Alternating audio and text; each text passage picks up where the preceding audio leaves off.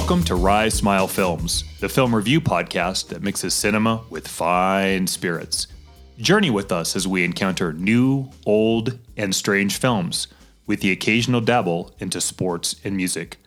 Proceed with caution, as these podcasts feature spoilers and some mature language. This is Matt. And this is Jesse. Today on tap, we have Whiplash starring Miles Teller, J.K. Simmons, Paul Reiser, written and directed by Damien Chazelle. Welcome to Rice Smile Films. Welcome to episode number 100 of our show proper. 100 episodes, Matt. Can you believe it? I can't believe we've gone through 100. I know it's and it's gone fast too. It just seems like yesterday we were rolling out Unbreakable. It's gone by in a way that when you look at the list, you say, "Oh, that's 100," but in real time, mm-hmm. it's nothing. Are you sure we didn't just cut Unbreakable last month? yeah, that's what it feels like. Man. Oh yeah, we got uh Serenity to go see next week. kind of, right. It's gone by in a in a heartbeat, but it's been a great it's journey. Been, it's been a blast. Well, to that, right? To that to start out. And then also to everybody else out there who's mm-hmm. been with us through one to a hundred or anywhere in between. Yeah. Uh, we appreciate all of you and here for you. We're the, here the for listener. You. Yeah. Yeah. Excellent. Well, today we're going to be talking about Whiplash. It's a film we've brought up um, many, many, many times on this podcast, just in kind of our general discussion in our flight or nightcap. And here we are finally getting to talk about it from 2014. I think we're really excited to really take a deep dive into this thing. Um, but first, uh, gonna, as always, have a little bit of the more of the High West American Prairie bourbon. Uh, like you said last week, this one definitely has a strong, strong taste to it. So let's take a deep dive into this first. Right.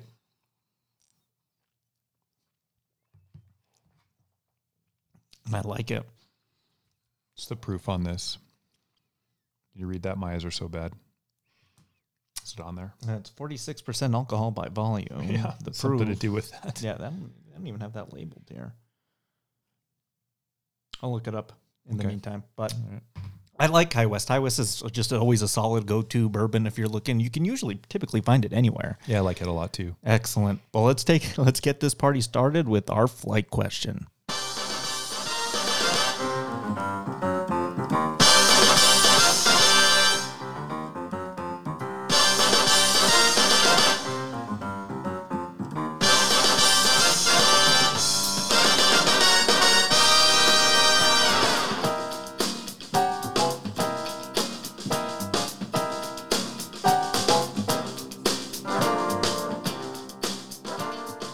I'm not mistaken, that's a double time swing.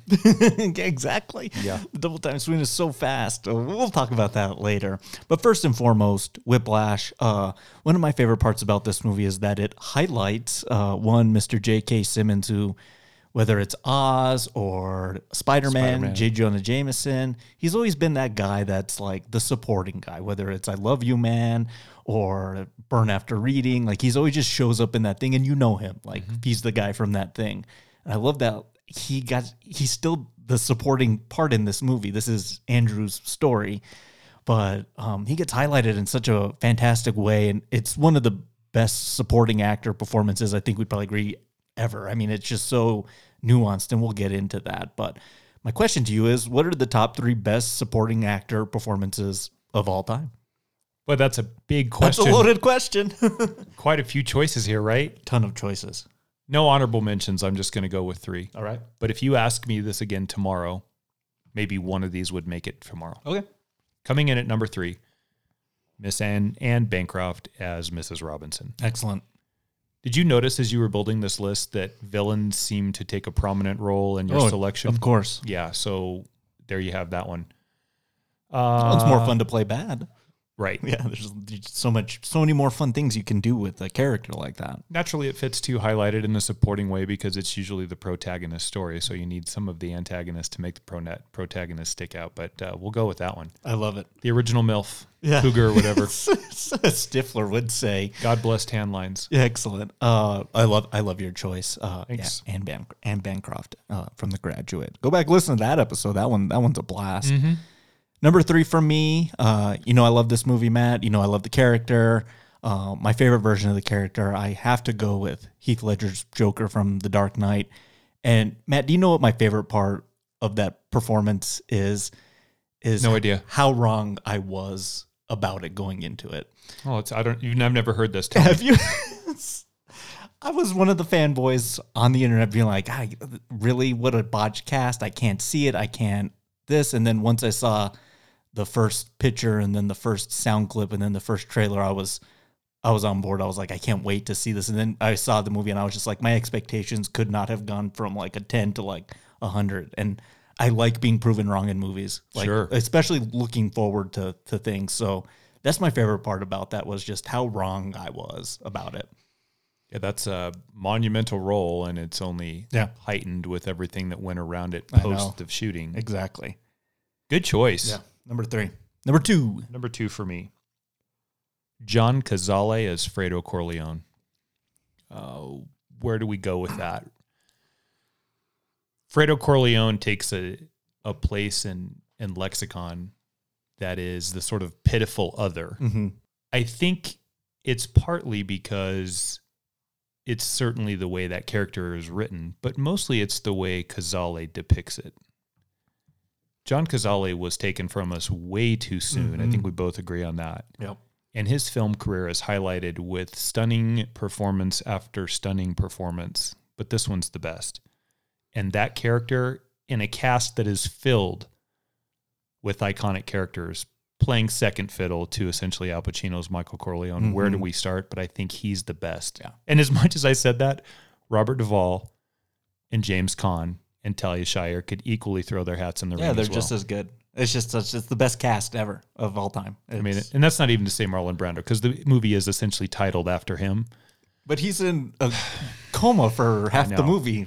But even he's good in it too. So John Cazale. excellent. Thanks. My number two, I'm going Tarantino for this one, and I got to go Samuel Jackson as uh, Jules Winfield. I think That's a great choice. I think the Samuel Jackson that we all know today is an offshoot of that character. Yeah. I mean, it's kind of where he became the Samuel Jackson we know and love, and the one-liners like "English, do you speak it?" Like all of that gr- uh, greatness and his his kung fu story. I, I I love all of it. I think it's it's probably Tarantino's best character.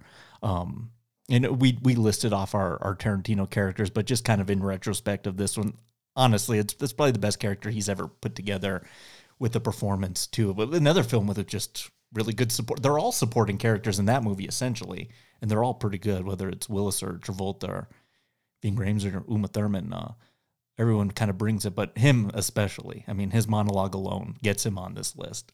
I can't argue with a single bit of that. Yeah. It probably is his best character, Yeah, support or otherwise. yeah, It's good. just a fun, fun, fun character too. Good choice. Excellent. Number one. I bet I'm going to take the same one you did, Okay. but well, maybe not. It's Morgan Freeman as Red Redding. Mm. No, that's not yours. I'm shocked. Really. There's a million supporting characters. That's, That's a good one. That's, a a, good, perfect film. That's a good one. And you might argue that that's as much his movie as it is Andy Dufresne, Tim Robbins. Mhm. The narrative element in that and his voice helped tremendously. It's why Morgan Freeman has such an illustrious career on screen as well as off screen. And man, it comes across in spades in that. It, it- what I mean, I don't need to say anything more than it's perfect. That is a perfect film Yeah. and it's a perfect portrayal of your buddy in prison. Excellent. Yeah. I let Brooks was here, and so was Red. And so was Red. I love it. get busy living or get busy dying. yeah, we'll, we'll, we'll, I wonder, uh, maybe, maybe that's gonna show up on your list. But I'd love to cover Shawshank at some point in the in the future. It'd be Yeah. a great episode. I'm sort of shocked we haven't Yeah. really. We haven't done the prison break film though, have we? Yeah, we, we've we've done Stephen King twice. So we we haven't done the cerebral Stephen King drama we've been doing this for. There's genre yeah, that. so yeah, we can we can yeah definitely cover that one. Mm-hmm. My number one, you already covered it, but whereas you're kind of looking at John Cazale as Fredo, I'm essentially saying take your pick, whether it's part one, part two, the conversation, Dog Day Afternoon, or The Deer Hunter. Easily the best supporting actor of all time. Man, I'm so, I didn't mean to do that. I didn't know. no, I'm no, no, sorry. no. With That was not arranged, ladies and gentlemen. That Yeah. is to- completely organic. easily the best supporting actor of all time. Just look at those films I rattled off he, that he did in a five year span Yeah. before his untimely passing. I think he died of lung cancer. Yeah. Uh, incredible. And if the one to highlight it's kind of kind of the one his part two performance as Fredo is nothing short of tragic and brilliant. Uh, with that that part there where he's talking with Michael in the living room and Michael's just like, You're dead to me, Fredo, and there's nothing. And he's just like laying back in that lounge chair, like totally defeated. Yeah. And then cut to that to him on the boat. Brilliant. Like you said, taken way too I would love to have seen uh, he has the rare distinction that every one of the films he was in was nominated for Best Picture. That is crazy. Every one of them. So, and Dog Day Afternoon. That's that's a terrific movie too. That I don't think it gets talked about, but I don't think nearly as enough. That's a good movie too. It sure is. Yeah. So, to John Cazale. To John Cazale. There's a great documentary out there about him too. I can't remember the name of it, but it's like all about just like his life and like all these fantastic films that he was in. I said no honorable mentions. Okay. Do you have one? Um, No. Too many, huh? Al Pacino's really good in The Godfather as well, but like like I said, the whole cast is amazing. So I'll break the rule that I set. And I'm going to have this one was close. Okay. And it was between her and Bancroft. And this her is Irene Dunne in The Awful Truth. Mm-hmm. So that would be the other one. Jimmy Stewart's pretty good supporting character in Philadelphia Story as well. Yes, he is. So excellent, great list. I mean, like when, when you kind of look it up, it's pretty overwhelming the choices to choose. I even thought about Joe Pesci from two weeks ago. Oh, yeah. And which which film, though? Goodfellas, there's any number you could do with him, too. Raging Bull, or Casino. So Yeah. so many to pick from. But let us let us know your favorite supporting actor on either Facebook, Instagram, or ricesmileproductions at gmail.com. We'll read those out on, on the next episode or the the retrospective one that we're gonna be we'll tease that out at the at the end. So This is one of those that when you see someone else's postings, it's, oh, I didn't even think of that. There's so many great ways to go with uh, this. exactly. Hard to miss. Well, let's take a deep dive. It's happy hour time. Let's get to our review breakdown of Whiplash. What's your name? Andrew Naaman, sir. What year are you? I'm uh, first year. You know who I am? Yes, sir. So you know I'm looking for players. Yes, sir. Then why did you stop playing?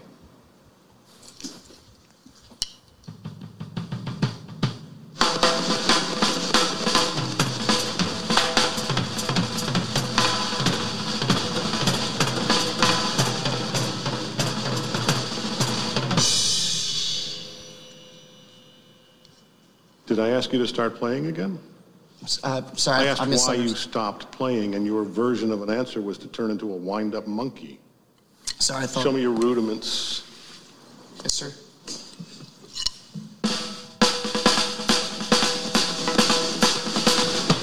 Double time swing. No, double time. Double it. Faster. Faster. And thus begins this tumultuous relationship between our two lead characters. So Whiplash opens up with uh, Andrew Naaman. I don't know if you noticed that, but he pronounces it Naaman and Fletcher, I think purposely mispronounce, mispronounce it. It's almost belittling Yeah. the way he says it. There's something, Neiman doesn't quite sound right. It sounds impish. What- Yeah. um, but you get this, yeah, this nice kind of pull into Miles Teller as Andrew Naaman here on the drums. And you obviously see that the, the kid's got some talent. He's here at the Schaefer Conservatory, which I believe isn't real, is a stand in for Juilliard, uh, the music school of all music schools.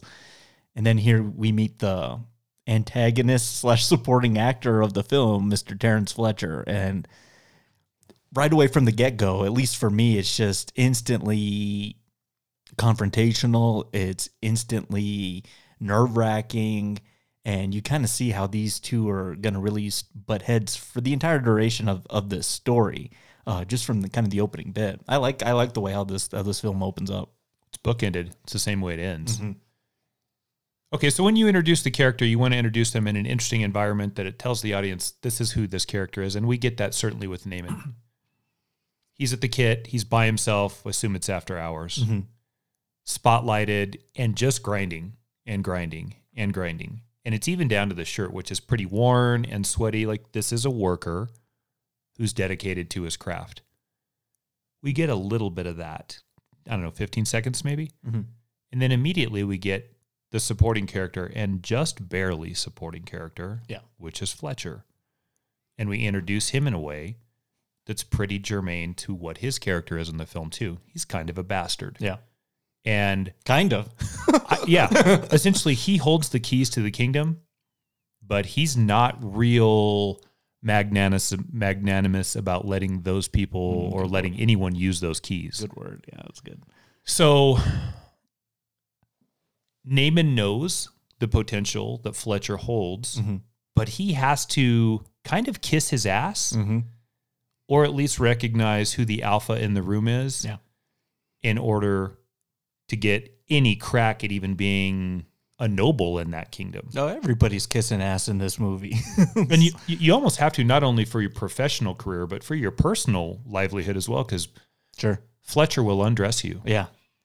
Yeah, I li- it's it's such a terrific introduction, and then and then smash cut that to just New York as a backdrop, but then the jazz soundtrack as our rhythm rhythmic beat throughout the film.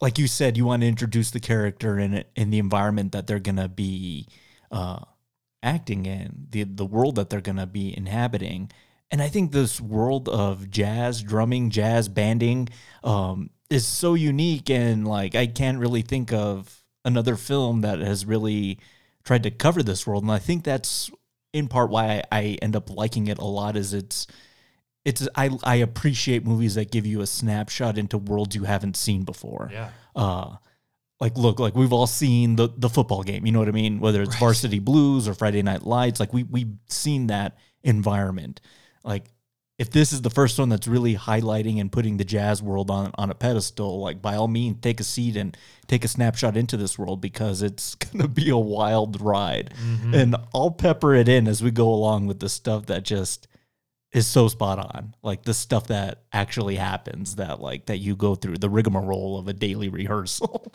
so Yeah, a lot of this movie is the grind mm-hmm. and appreciating the grind and what goes into the craft that the movie admits isn't widely appreciated by most of the population. Mhm. Of the conversation later on with Naaman and him inviting his sort of ex girlfriend to his performance, Yeah. he admits, you know, yeah, it's not for everybody. The thing that's important in this opening scene is Fletcher starts to lay the foundation for a, a motto that's going to dictate most of what he says, and that's not my tempo. Now, he doesn't quite say it in the scene, but with him pacing and beating out Naaman's uh, drumming, him saying not my tempo is a little bit about music, but it's also a little bit about you need to recognize who I am and you better march to my beat. Otherwise, yeah. it's curtains. it's either that or you're not at my caliber yet. You're not at the caliber I'm looking for. Not quite my tempo, not quite what I'm looking for yet. And I think he sees it in the opening scene. I think he sees the potential with Neiman. I'm just going to start calling him Neiman from now on. I think he sees it from the get go, and I think that's why he's willing to put him through the gauntlet of jazz drumming, is because he sees something there that he doesn't. And I, and I think we see that through Fletcher a few times throughout the film that he's willing to bring in competition and this to push Andrew even further and further. And then, then the whole crux of this is how much is too much of pushing your musician. Amen. Yeah. We talk a lot about internal conflict in the protagonist and the antagonist, and how essentially both are, at, if it's done well, both are after the same thing, and accomplishing it not only will solve the internal conflict, but in direct uh, interaction with each other, external conflict, resolving hero and villain. In that statement, not quite my tempo, you have before you the internal and external conflict of Fletcher, mostly a little bit Naaman laid before you. And the two words that describe that perfectly are my mm-hmm. and tempo. Yeah. The battle over music and the battle over my version of what music should be. Ooh, good. And I think those two words are wildly important to really understanding and in a weird way, loving Fletcher. He's a bastard. Yeah. A monster. But there's a scene coming, and I know you, I'm I'm guarantee you did the sound on this. Okay. right? Did you? Which the one? scene in the bar at the Blue Note? Yes. Okay. That I think is the best scene. Arguably, this might be the best scene since the turn of the century. Yeah. It's just a discussion at a bar between Naaman and Fletcher, and it's the best explanation of what I just laid out, and mm-hmm. also the best goals Yeah. For the villain to take over. Like we've bagged on the Ultron, I'm going to destroy this world was and take I'm it over. I'm so glad you brought that up because I was thinking I was like, how refreshing is it to kind of see a villain who's in total dominion over his dojo, this jazz quartet or this jazz band. Um, whereas like a Thanos goal is I'm trying to take over the world or I'm trying to decimate half of the population. Like these goals are so much smaller, but no less si- significant. the other word in there is quite. Yeah. Almost would work there. Mm-hmm. And for what's going to be described later in the scene I just spoke about, and you're going to play later, I know. You're going to see why quite or almost is secondarily as important as tempo or my, Mm-hmm. because he's all around it. And he wants to do what he can to the craft that he loves. I'm getting way ahead of ourselves here. Yeah. But not quite my tempo.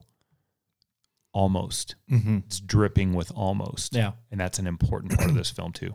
But that being said, a couple things. Yeah. I'm not nearly the music expert in this sort of space that you are. It's a very fast tempo. Yeah. We've recognized that. Mhm. And the onset of blood now begins. Yeah. Blood everywhere. I'm going to break that down. Yeah, how much blood are you willing to shed to achieve greatness, essentially? Yeah. And he's gonna shed a lot. I mean, and I had for, kind of forgotten like how intense the car accident scene is coming up. But even there's the fine one of the final shots is of blood dripping down the cymbal, like right before they have their like exchange at, at the end. There's the blood is still you still it still cost you blood even here at this late stage of the game. But let's catch it up here. So Andrews, uh, this new student here at Schaefer, he's in the Nassau band, the JV uh, under band, and everyone's reaching for the top, which is Fletcher's band. He actually has, uh, uh, you can see the gravitas that he has here in this in this school. And so when Fletcher comes to rehearsal one day and is just kind of picking out players and going down the line and seeing who's who's what, who's what they say they are, who's here just because of the grace of father's dime or whatever. And then just through the little practice, Neiman, who's this the the backup drummer in the JV band, is kind of picked out to be like, hey, come with me and let's let's kind of see what you got. And what he tells him is like, got rehearsal tomorrow, 6 a.m. sharp, don't be late. So when he wakes up late at 6:03, furiously runs to the the jazz room and no one's in there because rehearsal doesn't start until 9 a.m. I mean, this is just Fletcher just fucking with him. Like so he has to sit there for three hours to wait for this band to show up, but to kind of really show how much do you really care about this? And to me, in the world of music and jazz drumming, it does boil down to how much do you really care about what you're putting into it?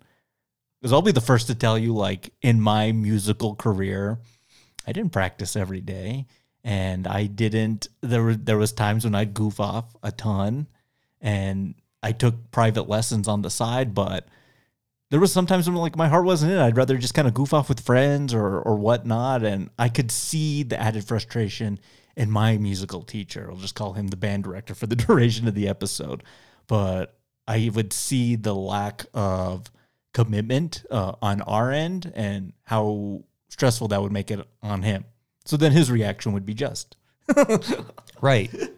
Dedicated to the craft and trying to mine pearls from swine. Mm-hmm. Not, I'm not calling you swine, but you know what? You get like trying to refine the next great. If that's your goal, if you're the the teacher and that's your goal to find the next great, my gosh, you've set a really high high standard. Yeah. Not so it's not okay just to be good, mm-hmm. one of the all timers. Yeah. And there are very few people in pretty much all aspects of life, which ends up being that person, Yeah. That are willing to go that length.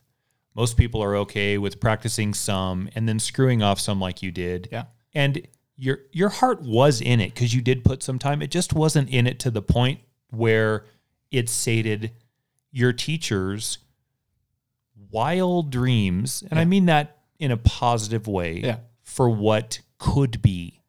maybe I'll just bag on myself a little bit, and maybe it's just my ego. But like, there was a point there towards the end where I, I, I was pretty good and was making the all-state lists of the jazz band and the concert band.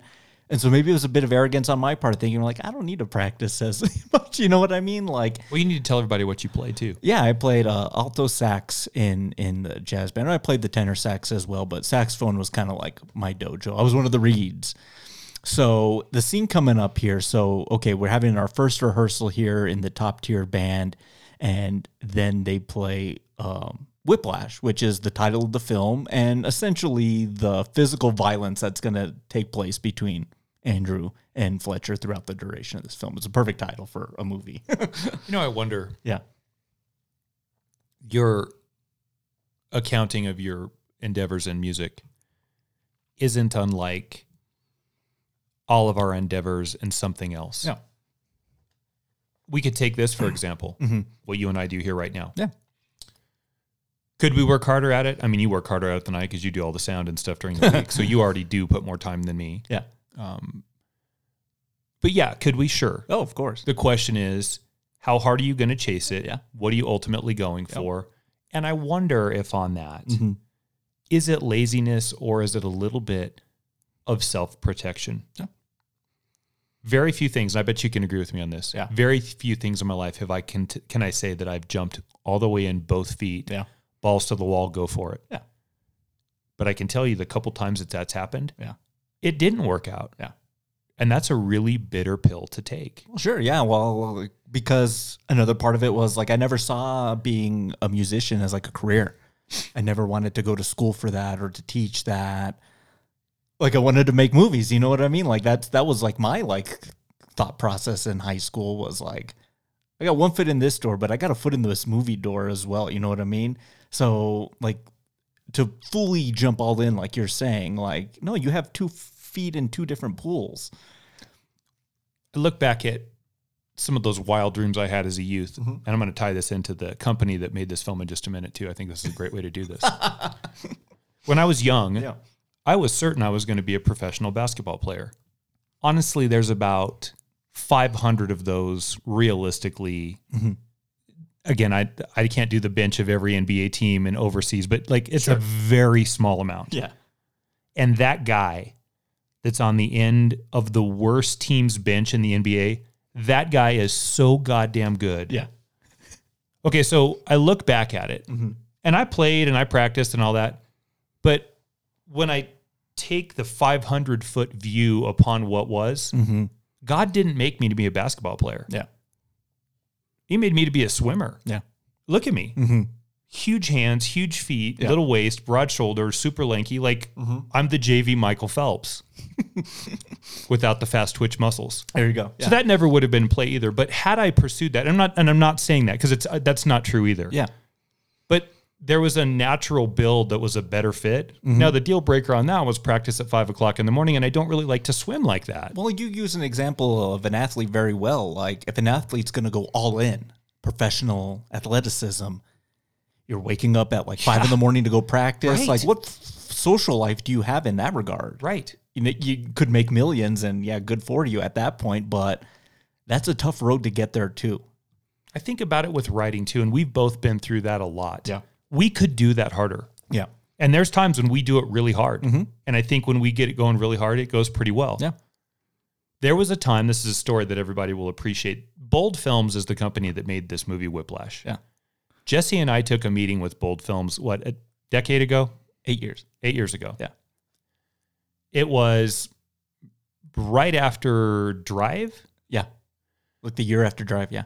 One of the executives at that company we knew from another walk in our professional life. And so we were out taking meetings over a couple concepts that we had, and we set up a meeting with Bold Films. The way this ties into is we chased it for a minute, Yeah.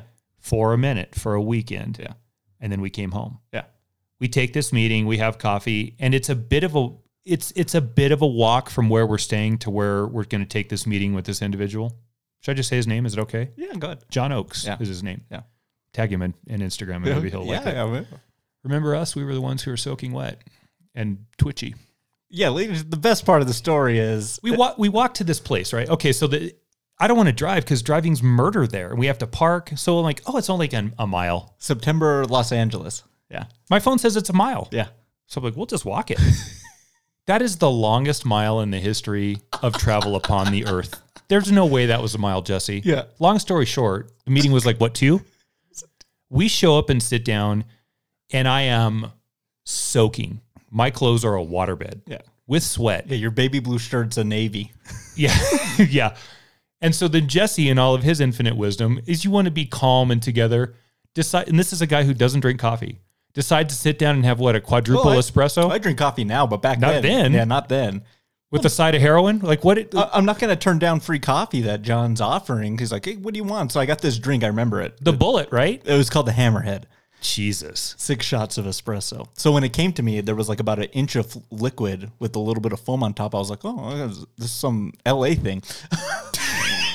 And so I drank it, and I, I kid you not, I thought I was like, I thought I was gonna die. I thought my heart was gonna stop. And there's Matt on the other end of the, the couch talking with John about financial grosses of, of movies soaked like like like like he had just Drenched. like like someone had thrown a bucket of water on. him. My socks were wet. That's how sweaty I was. Every piece of me was damp. Yuck. I can't believe I said that word. Sorry for everybody. But yes, mm-hmm. moist, wet.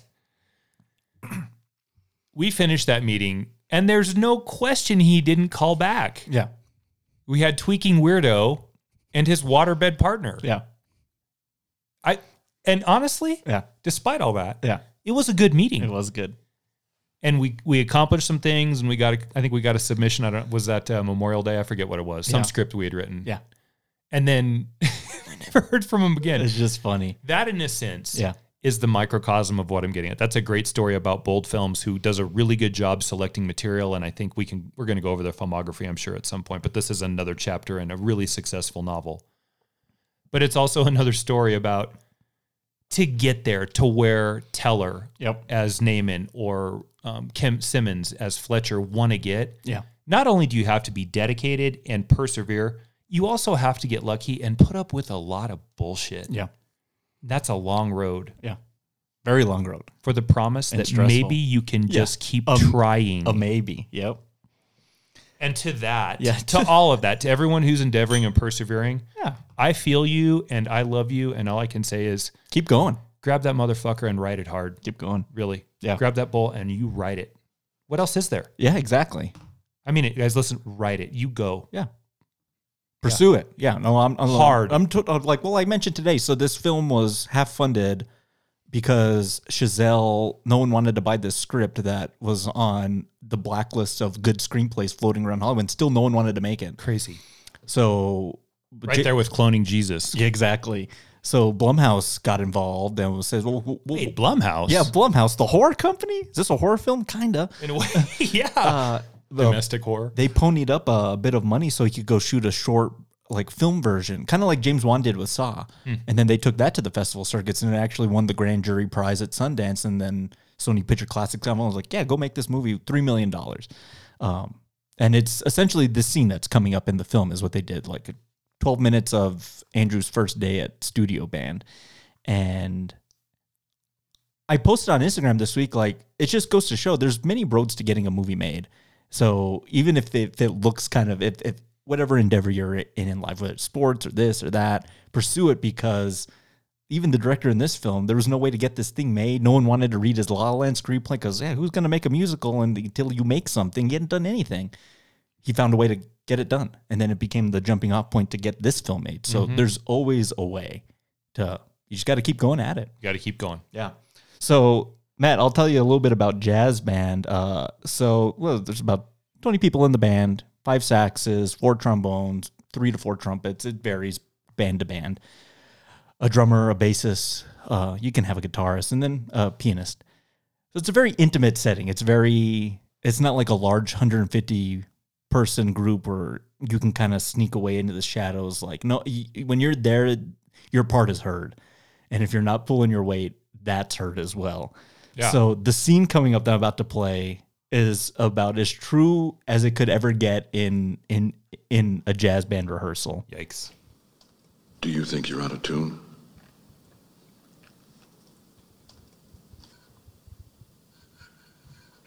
What are you? There's no fucking Mars bar down there. What are you looking at? Look up here. Look at me. Do you think you're out of tune?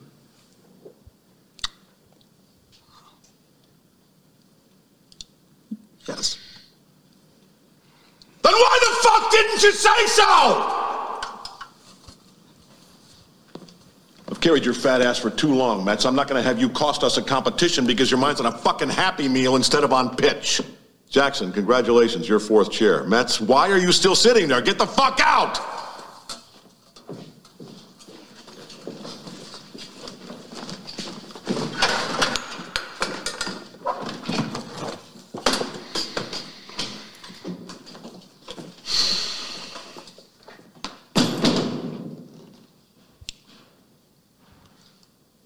Metz wasn't out of tune. You were, Erickson. But he didn't know. And that's bad enough. So you see the level of perfection at work here. Like, I'm going to literally kick out a player who d- who doesn't know that he's in tune. Like, we need smart players here in this band. They got to know. And this little kind of weaselly kid, like, is just so nervous. I mean, Fletcher runs this like a Marine Corps and just kind of going down the line. So, Matt, like that going down the line, like, we got to find out who's in tune now. You, the three, and then you go one at a time, one at a time, one at a time this was every day, like every day. And so if you weren't in tune and you didn't make adjustments, the beratement would just increase at that point. Like you had to change, you had to make adjustments, you had to make markings with pencil on your music. That way you didn't make that mistake again. Because then if the mistakes added up that you had already discussed, that's where it, it got stressful. And so this scene is just prime example. Is it the frustration of the grind that he's going through too, or is it him Yeah. exercising his power over those in his band? What do you think it is? Both, both, yeah, So in real life, mm-hmm. which yeah. for you, which was it? Mm. It was the grind I think so too. for sure. Being a high school music teacher would be really tough. Yeah. music. Well, any kind of teacher. Well, like In you any- said, you got kids dicking around, Yeah. like on the side, like you got to deal with that. yeah. So that that's got to suck. But what kills it for me is that like I really did like playing early on in those like middle school, early high school days, and then it's not until you get to like you know the top ones where you're where you're the kind of like the guy now, where you're the group. Where it got so stressful for me, where I was like, man, I'm like, I'm not having as much fun as I used to. You know what I mean? Like the passion was starting to be like drained from me. So I feel it. I feel this kid here. I mean, in my group, you know, there was um, two really close friends, trombonists actually. They got called out one day, big time, and just got laid into. And one of them's apologized, it'll never happen again. Is that? And then the one next to him is just silent, like this kid. Was the beratement or getting called out? Was it just? Was it justified? Was it? Oh, yeah, it was definitely Deserve it? Was definitely justified. But then because the the other one is just silent, he turns into into a statue and just didn't respond. And he's like, "Hey, do you have anything to say?" And it, his silence in tune made it worse, much yeah. like Fats here. Yeah. uh, so like I just took when I saw this scene, I was just like, Jesus, that was like that happened all the time, and like that just going down the line to play your part, like you'll know, you'll know who's practiced, you'll know who's good, just going down the line like that, and it was just so nerve wracking. Like when we had a rehearsal where we didn't do that, it was like a godsend because like we didn't have to like. You think just think back to like how the, the classes you teach, Matt, like whether it's economics or history. You know, if someone doesn't know the question or this, Have something to write with or on. yeah. You yeah, okay, get something or you answer the question for them. Like in in a circumstance like this, like you're like singled out because like you can't play, you know what I mean? Like th- th- there's such a spotlight on the person. It's I can see why people freak out. Like it's it's crazy. I wonder sometimes if it's we have a lot to do. Why are we messing around with this trivial BS? You should have had this taken care of because Yeah. we have other things to do. Mm-hmm. And then take that and have that same discussion day after day after day after day. What it really ends up becoming is a shocking indictment of maybe what they're really not ready for. Yeah. And whether that's dedication or capability or motivation or any of those other factors that would drive participation, mm-hmm. it's a really tough pill to handle. If I want to teach you the corollary of supply and demand and the coefficient of elasticity, and you can't even pull out a piece of paper and something to write with, Yeah. we are worlds apart Yeah. on something that I think is really important and mm-hmm. something that you give so little a damn about. Yeah. Or are incapable of understanding, which then is a reflection of the instruction. Mm-hmm. And that just ends up becoming a trap that snowballs and takes on more mass as it goes down the hill for what's an avalanche of truth, man. And I can't believe I'm going to say this, but I actually believe not in the approach, but in the methodology of Fletcher's understanding. I believe you can pull greatness out of something like music. Sure. Like even myself, when I started uh, playing the sax, like I wasn't good at it. My embouchure, which is like the the facial structure of how you play and put air into the instrument, it sucked. Really? I was last chair. Like I was getting kind of like I was like I'm not getting it. I'm not like the rhythm. I'm got you got to figure out how to read music. It was like such a thing, and I was like, man, I'm- maybe I'm not not for this. But then over time, I got lessons. I practice. I got better. It's it's something you can improve on, which is the crazy thing. So like when Fletcher's pushing these guys, I don't believe in the method that he's doing um, because it's very abusive and abrasive. But it's possible is the sick thing at the end of the day with with something like music. Same thing with athletics. You can push yourself to be better. There's just some things where you're like, yeah, maybe I can't be that like nuclear physicist because I'm just not that smart. You know what I mean? We all reach a limitation. Sure. Yeah. I believe that everyone has a set of skills Mm-hmm. that is greater than someone's other rival set of skills. I can't draw for shit. Me but either. I see people and I'm like, man, that's looks incredible. right. the trick is being able to find that. Yep. And then if you're lucky enough to find it and have the drive to want to develop it, then maybe if you get a little lucky, you can be one of the all timers. Yeah. But if that's the thing that you're chasing as the motivating agent to create or find or develop one of the all timers, Yeah. there has to be a lot of things that fall in place to get there. Sure. And so, as much as we're kind of talking around the characters in this film, do you know what we're basically done for the last 20 minutes? Gosh, we're Talk 40 about the in. characters of the film. and defend Fletcher. Yeah. Aren't we? Like I said, like I like I believe in what he's pursuing. I do too. It's possible. and this the con- I can't wait till we do it because it's my favorite scene in film since 2000 tw- began. But isn't that the mark of a good villain? Amen. Or a really Yes. well written villain? Yes. Is that like a, his motivation, his goals are, are clearly understood. So let's take a look here at Neiman's first crack at uh, taking the top spot here. Good. Same rehearsal. Oh, my dear God. Are you one of those single tear people? Do I look like a double fucking rainbow to you? You must be upset. Are you upset? No, No, so you just don't give a shit about any of this? I do give a So shit about this. Are you upset? Yes or fucking no? Yes, you are upset. Yeah. Say it. I'm upset. Say it so the whole band can hear you. I'm upset. Louder! I'm upset. Louder! I'm upset. You are a worthless, friendless, faggot lipped little piece of shit whose mommy left daddy when she figured out he wasn't Eugene O'Neill, and who is now weeping and slobbering all over my drum set like a fucking nine year old girl. So for the final father fucking time, say it louder! I'm upset. Carl. Start practicing harder, Neiman. Brutal. Absolutely brutal. I, I probably would have quit like right there, but then the maybe goes away.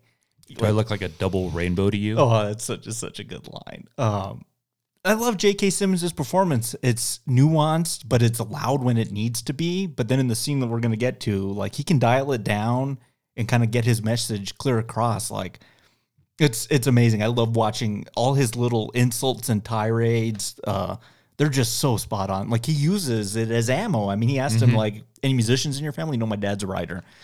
Yeah, mommy left walked out on you. Your dad's just like He wasn't Eugene O'Neill. yeah, oh man, what a what a just what a, and he does it later too. He he he sticks it to to him later, but absolutely abusive. Like this is after he threw a chair at him and slapped him about five times, Uh, just to kind of get the point across about it's not quite my tempo. Now, kind of fall in line. Now, when he's going through that whole rigmarole of not quite my tempo, and you kind of see each failed attempt and each failed attempt, and as we get deeper into the count, at some point Andrew is just totally screwed because you develop a mental block about it. Like like like even when I played it, was just like if you're going through this, you're like maybe I can't play this the way it's written or the way it says because I'm I'm psyching myself out. Like you end up doing more harm than good than kind of just going into it and into it and into it. Like you end up doubting the ability to even do it. In a studio jazz band like the one we see on film, correct me if I'm wrong. You you take this. I have two things I want to ask you. This is the first one. Yeah. Is the rhythm section the most important piece? Oh, without a doubt. Right. It's the heartbeat. Okay, break that down. Well, they're the ones that, you know, provide the beat. Arguably, the basis is going to be your most important because that's just like the rhythm of, you know, everything kind of flowing together. But then you have to have a drummer that's in tune with that. And I've been on the receiving ends of both good and bad drummers. Uh, so, and then even the pianist they fit into that too. So if they're out of sync, the rest of the band's going to be out of I have a story about that l- later on. But yes, the most important part. And as the one who starts the tempo, not comes in after a few measures or a few bars, mm-hmm. you don't even get to kind of pick it up in your mind and feel it out before you go and you just got to be right on at the at the jump, don't you? Yep. So that little that little four thing, that li- little one, two, three, and then you're That's in. it, yeah. That's that little three hand gesture. That's that's your cue to how fast you're gonna play. Yep. You better hope you have it. You got to pick up rhythm quick. yep. That is some pressure. I got to yeah. It, oh, it's absolutely some pressure, but I got to tell you, Matt, like when it all falls into place, when everything's on time, in rhythm, in sync, it's awesome. Like it's a good feeling. You can feel it. Oh yeah, like like, and it's something like jazz too. And again, like everyone's like knocking jazz, and I love that Damien Chazelle in this film specifically, and even in La La Land, Ryan Gosling's a jazz pianist in that film. They're like pro jazz. Got to get jazz out there because it is a it's a dead genre. Be- well, but beautifully, it's beautiful. Uh, yeah, like so it because it is so furious and vivacious. When it does fall into sync, it's awesome. Yeah. Oh, we write to it, whether it's We do. Coltrane or Miles Davis Yep. it's there's just something about that particular style of music that's different than anything else. Mm-hmm. And so when it falls into place, it's great. But when it's all fucked up like it is here, oh god, it sucks. When when you hear Teller playing,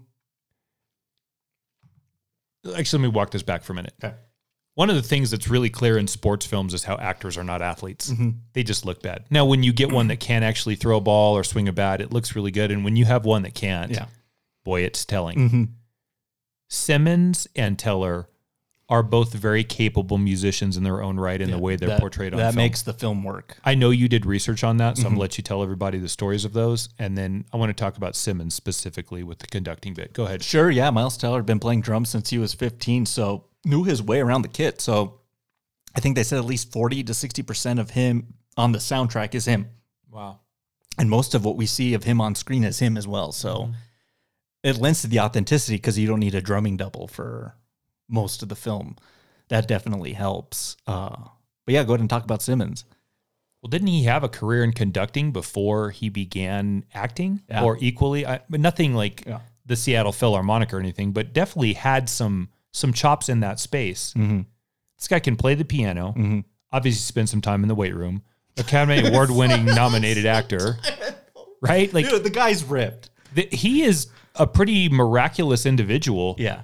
That you know, my first time I ran into him was in Oz, Yeah.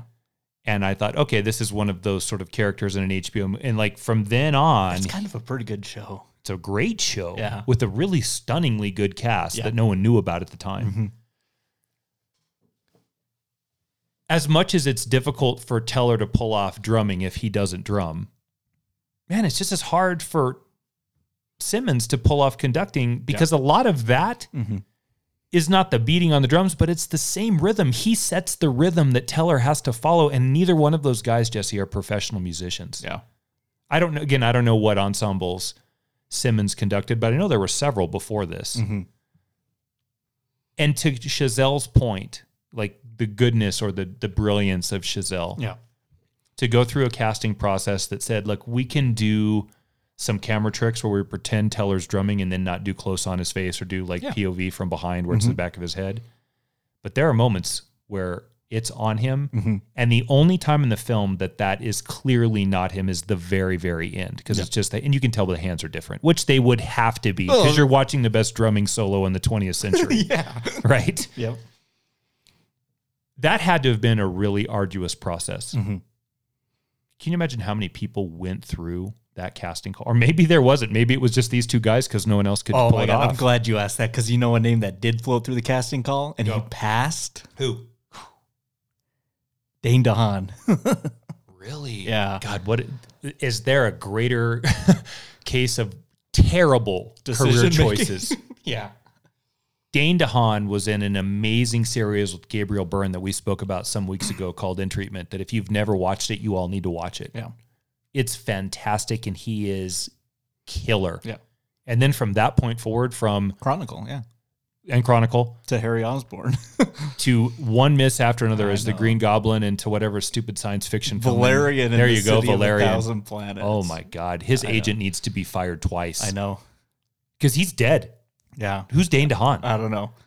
Maybe he'll get invited back for this new Spider. so he, did he was he? A, do you know? Was I don't he know. a If he, drummer? I don't know if he's a drummer, but maybe that's why he passes because like I can't lend to the authenticity. But He would have been good. yeah, I want to be in this movie. Yeah. Like this would be a blast to be in. Are you going to tell them about your game this week, huh? Living up to your title? What I scored a 93 yard touchdown. School record, school record, school record. Yeah, it's Division Three. Amen. It's Carleton football. It's not even Division Two. It's Division Three. Got any friends, Andy? No, Oh, is that? I don't know. I just never really saw the use. Oh, well, you can play with otherwise. Lennon and McCartney, they were school buddies, eh? am I right? Charlie Parker didn't know anybody until Jo Jones threw a cymbal at his head. So that's your idea of success, huh? I think being the greatest musician of the 20th century is anybody's idea of success. Dying broke and drunk and full of heroin at the age of 34 is not exactly my idea of success. I'd rather die drunk, broke at 34 and have people at a dinner table talk about me than live to be rich and sober at 90 and nobody remember who I was. Ah, but your friends will remember you. That's the point. None of us were friends with Charlie Parker. That's the point. Travis and Dustin, they have plenty of friends and plenty of purpose. I'm sure they'll make great school board presidents someday. Oh, Ouch. That's what this is all about? You think you're better than us? Catch on quick, are you gonna model you in? I got a reply for you, Andrew. You think Carleton football is a joke? Come play with us. Four words you will never hear from the NFL. Who wants to serve? Oh man. Okay, so let's. Who's the alpha at that table? yeah, exactly. Yeah. Okay, this is important for Yeah. a couple things. You wanted to say something. I'll let you. Well, go. let's catch up to it. So Andrew actually ends up getting the lead part because they misplaced the folder at a competition. He's he knows Whiplash by by heart, so he can play it without having to sight read. Didn't Fletcher take that notebook? Exactly. Yeah, that's that's one of those things. Like Yeah. To prove like he's got a goal here at, at the end of the, at the end of all of this, Mm-hmm. and so he does it, plays pretty good. So now he's the first chair drummer, if you want to call it that. Yeah. And so he's go, goes home for a weekend for this family dinner and just lays into everyone that's like kind of belittling his little jazz drumming and his whatnot. And then everyone else at the table is just as low on the total pull as he is. What's frustrating about that is watching these helicopter parents defend essentially nothing. Yeah. Division three football is like really good, like really mediocre high school football. Mm-hmm. And we're talking about a 92 yard kick return. Yeah. You weren't even a starter. Yeah. You were a special team starter. So we're building up essentially the proud nature of parenting, Mm-hmm. which always plays really well on screen from the diving suit and the graduate Mm-hmm. To what we're witnessing now. Proud parenting. Yeah, that's good. One of the things that really hit me this time through on this film Mm-hmm. was the use of blood. I talked about that earlier. I'm going to use a bit of a metaphor here, but ride with me for a second. Sure. To be really good, Neiman sacrifices a lot of blood. Um, physically, there's Oh. blood on everything. To be really good, he's not going to have the support of blood either. His dad turns on him in this film. Blood, insofar as what I mean is family. And he also shuns what might be future blood family with the girl that he's dating, hmm. kicks her to the curb because she's just going to get in the way. That's the next clip. Okay, so we'll get there, right? Good.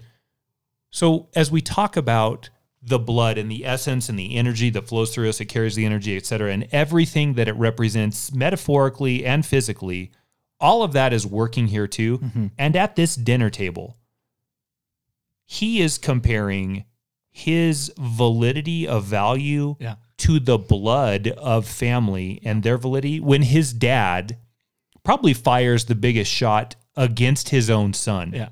He is literally, he being Neiman, a man alone.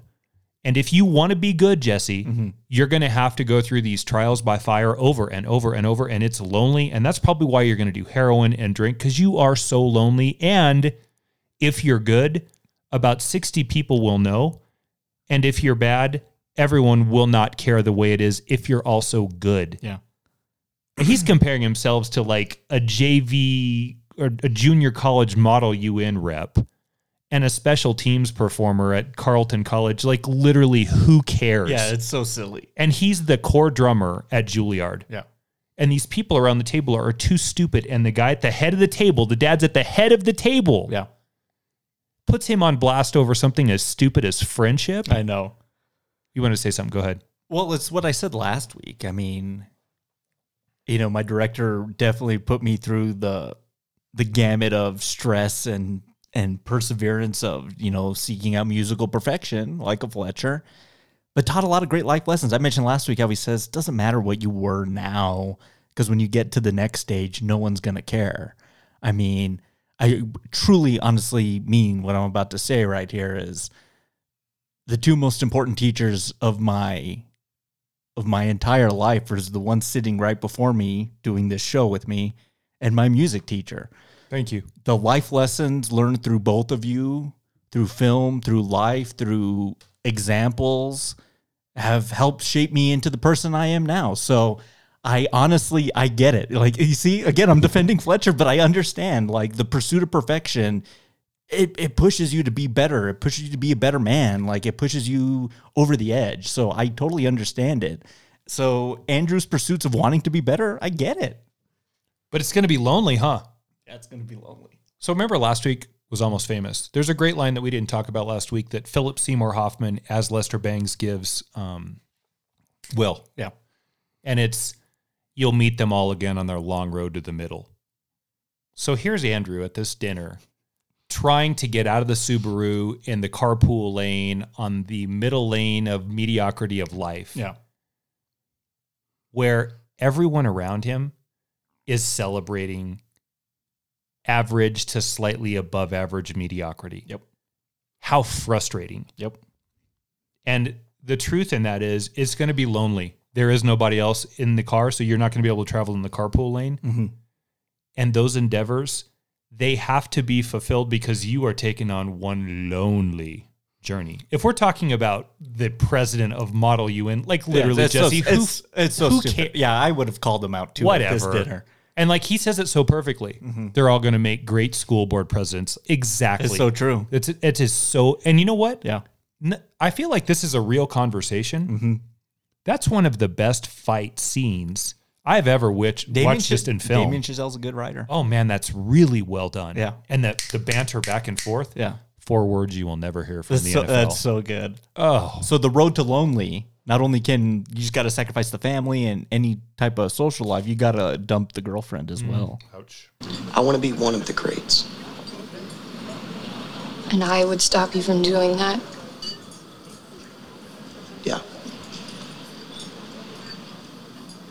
You know I would stop you from doing that. You know that for a fact. Yes. And I'd barely see you anyway.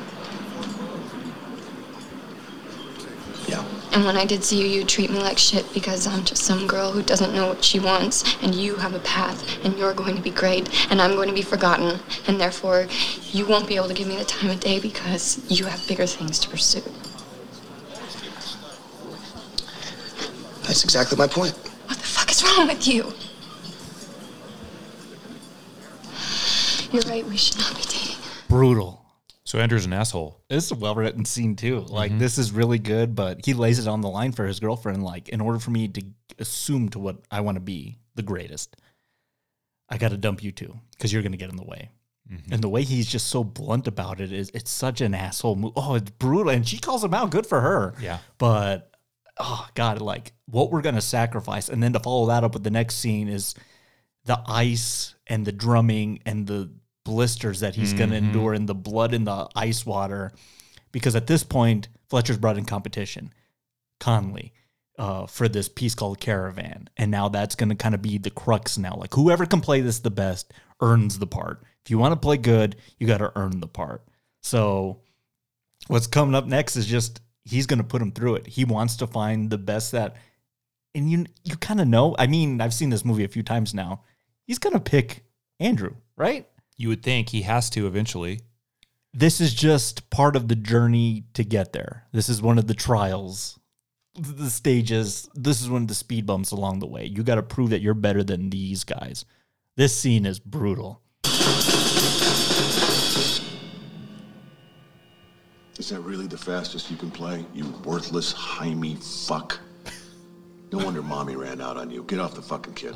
Just sticking it in him again. Yep. And here comes Mr. Gay Pride of the Upper West Side He's so himself. cruel, man. Unfortunately, this is not a Bette Midler concert. We will not be serving cosmopolitans in baked Alaska, so just play faster than you give fucking hand jobs, will you please? One, two, one, two. Not even fucking close. Let's go with the Irish Mick fucking patty cracker now. You know, you actually do look quite a bit like a leprechaun. I think I'm gonna start calling you Flannery.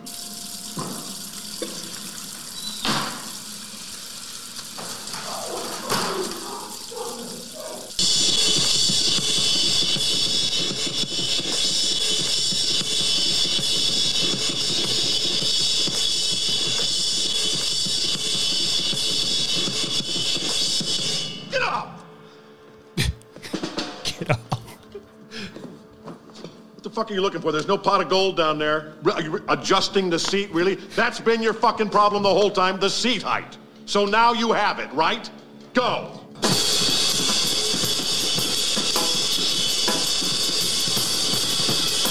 Bullshit! Fuck you! Bullshit. Demon. Fuck you. Maybe it's time to finally bring this home. What do you say? These Bloody, sweaty. is they're raw, just playing like they got nothing left. They're not even playing with any form. Didn't the rehearsal start at 9 p.m.? Yeah, 9 p.m. and it's like two. Oh my gosh. running them just ragged, and they're not even playing with any finesse. It's just who can play fastest without their hands like falling off. Yeah. Yeah. absolutely brutal. And Yeah. the insults are legendary. So once Neiman gets in there and he's been reduced to pulp, Yeah. drumming pulp, then he gets it going a little bit because Fletcher, I guess, isn't kicking him off. So he must be doing something right. Yeah. And then he goes about destroying the kid around him, kicking over the music stands, Mm-hmm. banging a in a Will Ferrell, violent Will Ferrell scene, a cowbell next to his ear, yeah, get in tune. just hammering him faster, faster. Mm-hmm. But Neiman's hands are this bloody, and the drums are covered with blood. His hands are throbbing. He s- keeps on keeping on, and this is just to get the part officially. Yeah, we got to have rehearsals still after this. I can't imagine. This is to solidify your place as a core drummer because remember he got it sort of by proxy with uh, whatever his name is losing the notebook that Fletcher I think took anyway. Yeah, Tanner. Tanner, thank you. Yep. Now you got to go to practice. Brutal. I couldn't do it. So the expression that I think gets thrown around all the time, again, the sports metaphors seem to be prevalent this weekend. So if you're not Yeah. a sports fan, I'm sorry, but there's a stupid expression in sports which is first in, last out, referring to practice habits. Mm-hmm. Yeah. Whatever. Just be efficient. Yeah. Okay. And maybe there's something to that. But if we're going to use sports metaphors, I can tell you what Fletcher is not. He is definitely not a player's coach, Oh no. right? it's like Vince Lombardi over here. But I guess at the end, Neiman has gone through this trial by sweat, fire, blood, and he's locked down the part. But boy, it was taxing to get there. It's weird that you bring up sports because I honestly feel like it is kind of like a sport, and it's a weird sport because it lasts all year long. Like, oh, that's well said. I hadn't thought about that. uh, like, well, I thought I always thought that like going. I was like, I was like, we start in July, and we don't stop until the end of May. Mm-hmm. We get one month off in June, and then it starts up again. It's a year long, and it evolves with what you're doing. It's jazz, it's concert, it's marching, and it just doesn't end. I mean, that's why all those friends of mine that are still my best friends because I saw them every day. Yeah. and then afterwards too. So it's a year long sport, Hmm. and you just gotta like just pony up because it's gonna be it's gonna be a ride the whole time. Mm-hmm. So, uh, so now we get to the, the this the big performance here, and it's it's two hours away. He's got to take a bus, but then of course everything that can go wrong will go wrong. Bus gets a flat tire. He's got to go get a rental car. He leaves his sticks behind. He's got to go back and get the sticks, and then I just can't even just like this is the coup de grace. Gets in a car accident. T-boned big time. Probably not even just like from behind and like oh some whiplash. Uh, Haha. car gets flipped. Yes. he probably has a broken arm, a concussion. Yeah. And he's like, I can't be late for this. So he shows up to the rehearsal all beaten and bloody, trying to play caravan, and they can't even do it. And he can't even do it. Mm-hmm. Like he's not in the shape, but he's just so driven to prove that he belongs. And Fletcher just stops it. He's like, "We're not going to go on. Like Like Fletcher says to him, Neiman, you're done. you're done, like forever. You're out of Shaffer Conservatory. Well, you you failed all my tests." Is essentially what he's saying. Beat wise, I guess this is the second act reversal, right? Well, he lets him have it. He is in a worse position than he was when the film started. Not only are his hands broken, but he's not even in the school anymore. He's not even in a place where there's a chance. Well, he assaults Fletcher. And then he tries to fight his teacher. Mm-hmm. And Fletcher has it coming. I, oh, of course. I kind of wish he'd beat the shit out of him a little bit mm-hmm. because that's what Fletcher's been doing to him, Jesse. Yep. Physically, I mean it really. know, yeah. So once Neiman gets kicked out, then he's left with the stark reality that maybe this dream, this dream that I've been chasing is so expensive, it hasn't been worth the cost. Can I mention something that happened in the following scene that I noticed for the first time? Yeah, And I know we're working with a director who, who knows what he's doing. Mm-hmm. He introduced so that scene where they're meeting with the lawyer because now they're going to get Fletcher kicked out as a teacher Yeah. because the past teacher or student he killed himself and this abuse can't go on. He introduces all the characters with three close-ups and then pulls back and establishes the room.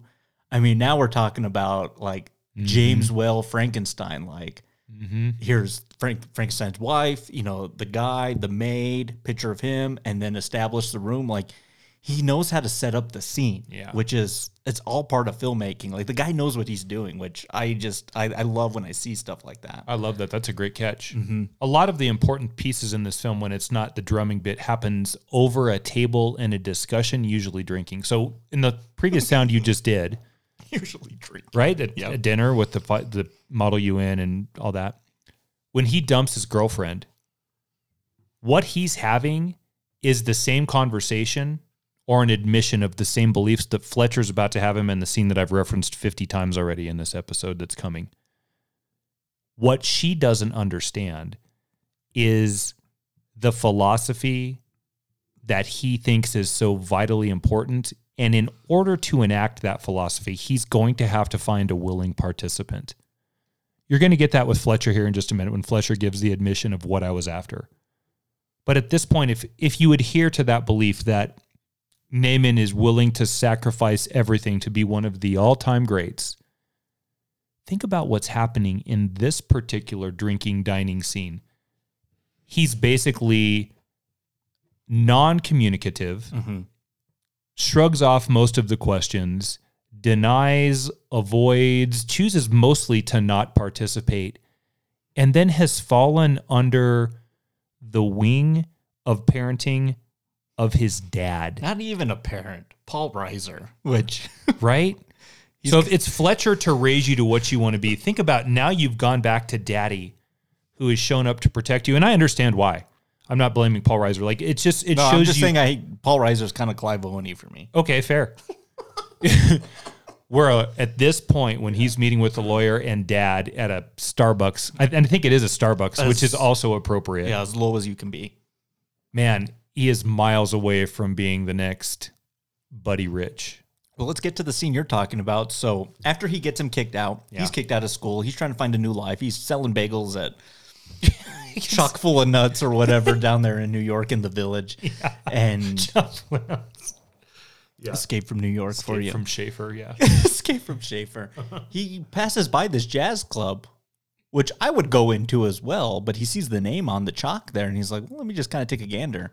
We haven't seen Fletcher play music at all. Right. And he's a virtuoso on the piano. It's, Sure it's is. smooth, it's beautiful, it's great. And then he tries to sneak out before he can see him and he's like, Andrew. And we're like, oh shit, like he's going to rip him. Mm-hmm. But no, they do the exact opposite. They have like this poignant conversation and it ends with this. Cries himself to sleep that night, but the next morning, what does he do? He practices. And he practices and he practices with one goal in mind never to be laughed at again. And a year later, he goes back to the Reno and he steps up on that stage and he plays the best motherfucking solo the world has ever heard.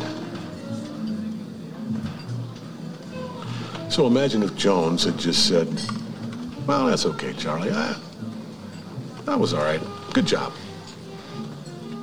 And Charlie thinks to himself, well, shit, I did do a pretty good job. Mm-hmm. End of story. No bird. That to me is an absolute tragedy. But that's just what the world wants now. I wonder why jazz is dying.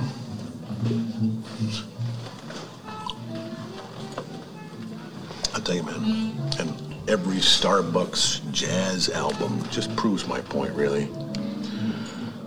There are no two words in the English language more harmful than good job. Amen. He's so right. Boy, isn't he? Because when you hear those words, you settle. You're like, I did do a good job. I don't need to push myself harder. I don't need to practice anymore. I've kind of made it. So we'll just kind of keep this status for right now and be content. But then it doesn't push you to the status that he's talking about. He's talking about Charlie Parker, who is arguably the greatest saxophonist of all time, Yeah. who died tragically at the age of, I think, 34 to 36 of a heroin overdose. Strung out, drunk, and, And young. play some of his sax solos. They're amazing. Uh, but yeah, are you going to be pushed to that extent if you don't go through an experience like that? You know what I mean? Someone calls you out on it. The person that they bring up a lot in this film is Buddy Rich. Yeah. Buddy Rich is arguably the greatest drummer, rock, jazz, whatever of all time. Buddy Rich is a notorious asshole as mm-hmm. well. Mm-hmm. There's, I think you can find him on YouTube. I don't know if you've ever heard him, uh, but the Buddy Rich tapes. So like members of his ensemble secretly recorded his tirades on like the bus after a gig and mm. like released them. And it's like take Fletcher and take that to like an 11. It's bad. I wonder if you could upload like some of that on the social this week. Yeah, I'll, I'll look for it. Yeah, but I, I have that solo that he was mentioning that ready to go. I've had mm-hmm. it ready to go, so I'll put it on this week too. sweet. Let me ask you a question. Okay.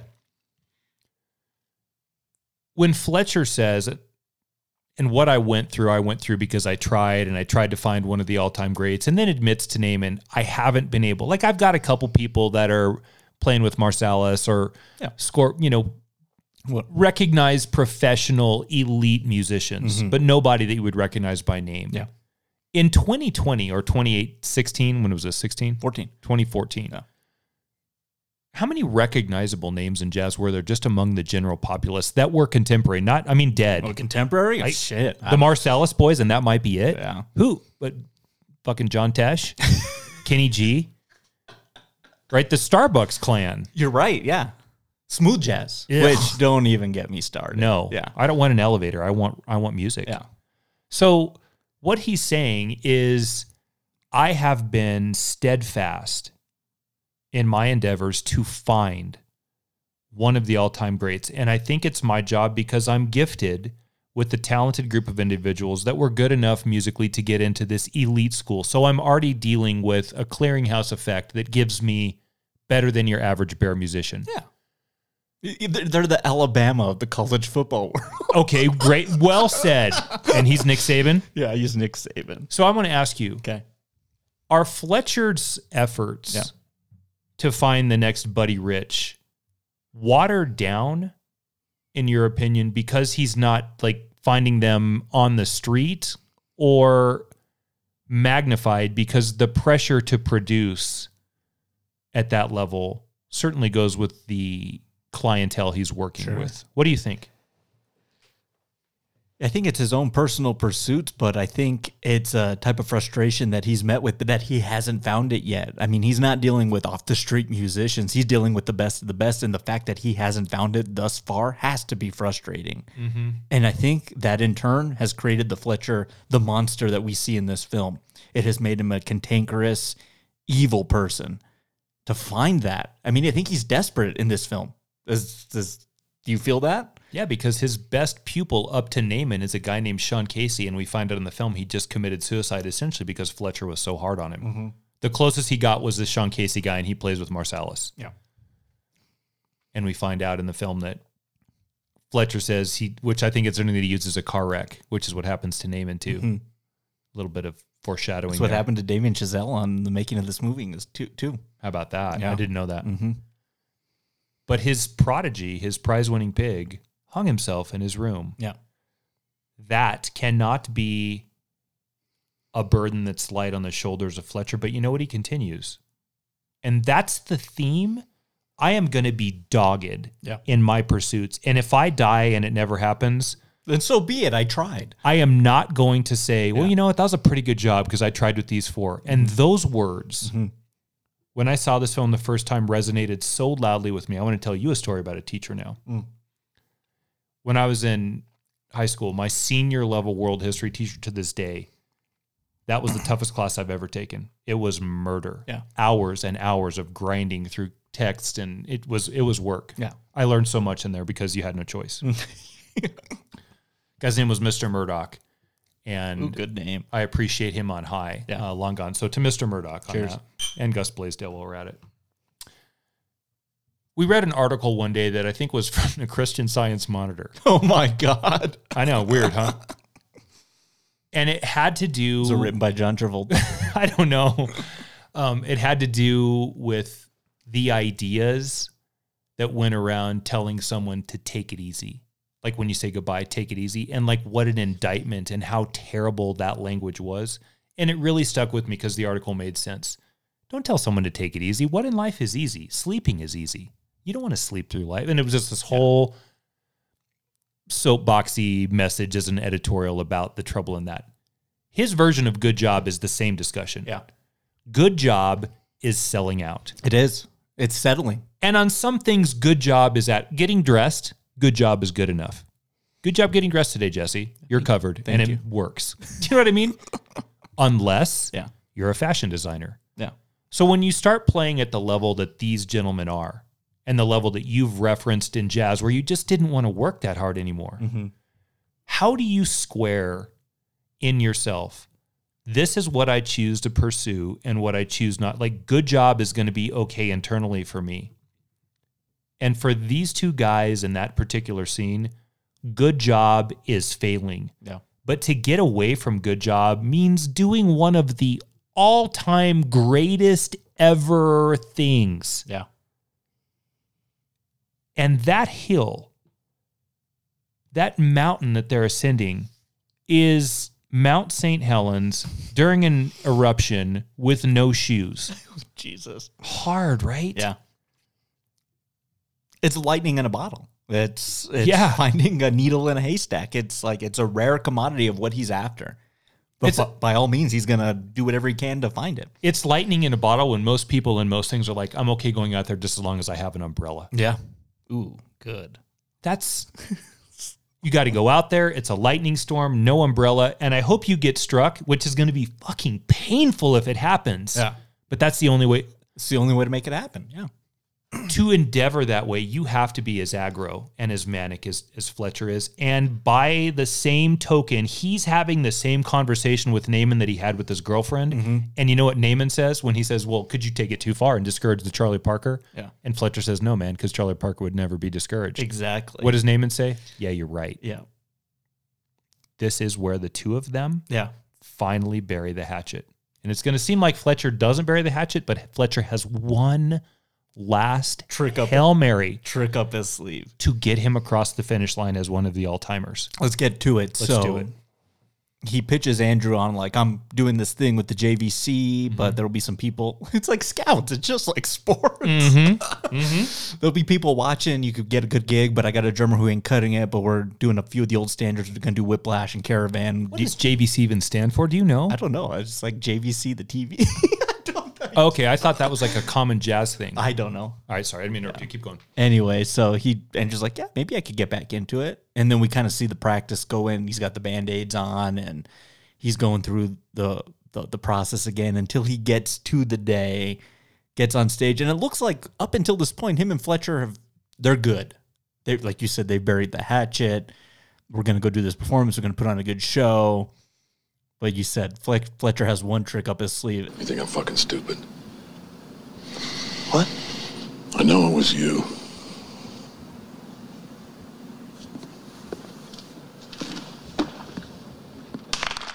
So right before they're gonna go on, and they're gonna play Whiplash, is what the chart he has pulled up. He walks up to him and says, "Do you think I'm fucking stupid? I knew it was you. I knew it was the one. You were the one that ratted on me. You're the reason I lost my job." And then Andrew's like, "Oh, what, what's going on here? What's what's happening?" And then Fletcher goes up to the mic and is like, "We're going to start with the new tune, Upswinging." But Tim Simonek.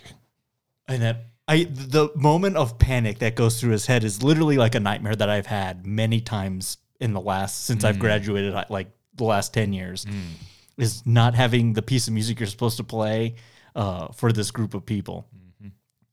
And Andrew, he by all means does his best to kind of pull it together, but it sounds terrible. It's you see that he's does not prepared. He doesn't have the chart. Everyone's kind of like, dude, what are you doing? Like, this is a sick trick to play on the rest of the band that you didn't let in on. That like, yeah, we're not going to give the chart to the drummer. We're going to see how this goes.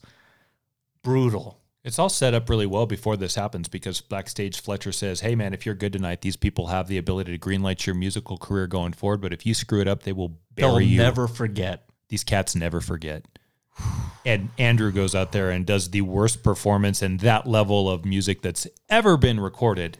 This is the cymbal that Jo Jones throws at Charlie Rich's head or Charlie Parker's head. Mhm. This is the moment. This is the cymbal that's been thrown. He's essentially laughed off stage. He goes home and cries in daddy's arms and stops. I got to tell you, Matt. Yeah, I do. So I didn't see this. I didn't see this movie when it uh when it came out. Mhm. It was a mistake on my part. But I think you saw it like probably on like the second to last week it was available in the theater, and you said you got to go see this. Yeah. And the ending is remarkable. But you didn't you didn't spoil it for me, thankfully.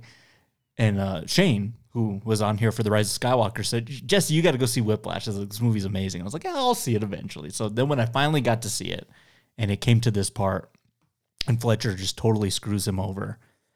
I kind of thought I was like, and he goes back, he goes and hugs, embraces dad backstage, and then he like has this look on his face, and he's like, "Well, I'm gonna go back into it." This is good job. Honestly, the one scenario I was like, "This guy, he's gonna pull a gun on Fletcher and just murder him here on stage." I thought it was gonna go that way, Yeah, that would have been Parasite. Thank God it didn't. uh, but uh, he instead gets on the drum kit. Wow, you really thought he was going to go I, to that I level? thought I was like, because I didn't know how this was going to end. I was like, I, I was thoroughly just surprised at like every twist and turn. wow. But I was like, I was like, man, he's so he's just gonna pull a gun out that we haven't seen and Yeah. just like blow him away on stage, Mm. and then we're gonna have this like twisted ending that I I tend to like. Mm-hmm. So I probably would have been okay with that too. But instead, he hops on this drum kit and then does this. Uh, now we're going to slow it down a little bit. I'm guessing most of you folks have heard. Are you going to do all of it?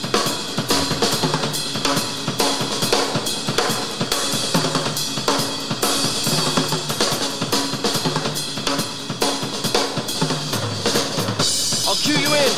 Caravan. Three, four.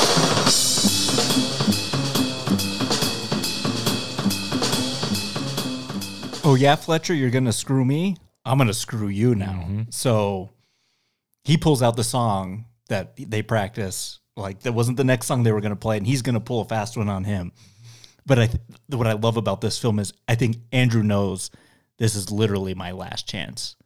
These people here in this auditorium saw me screw up majorly, and in order to redeem this, I got to give them the best they've ever seen so his motivation going into this is I got to prove to everybody and to Fletcher and to this audience that I am one of the greats. And Mhm. what precedes is nothing short of remarkable in the way it's shot, cut, acted. It's sounds.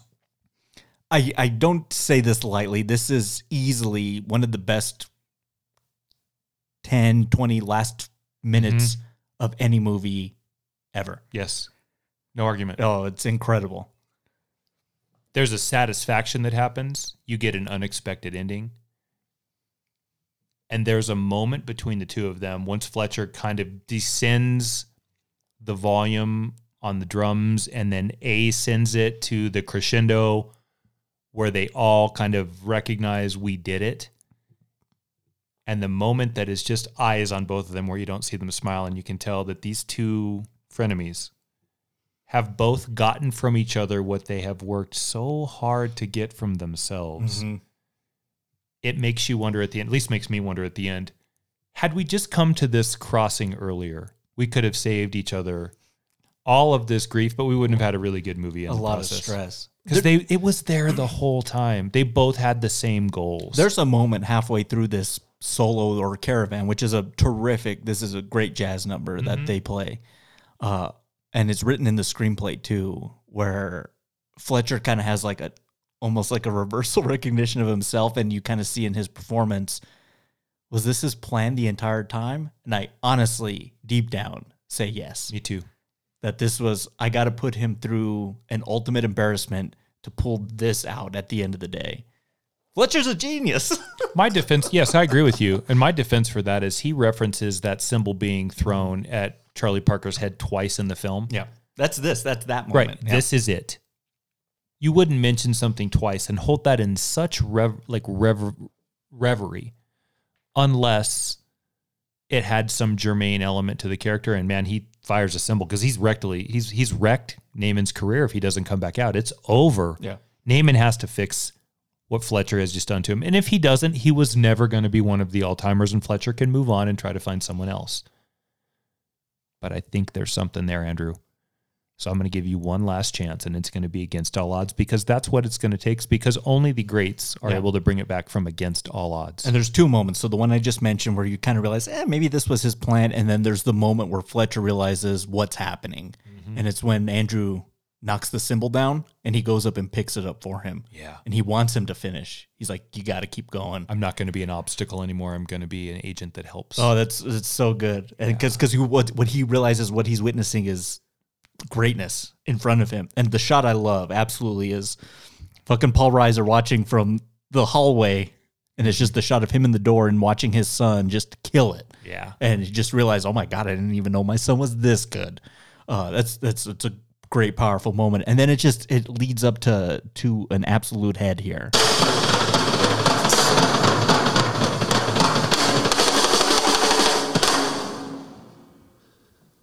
like you said, that look back and forth. And then Fletcher, for the first time ever, has a smile.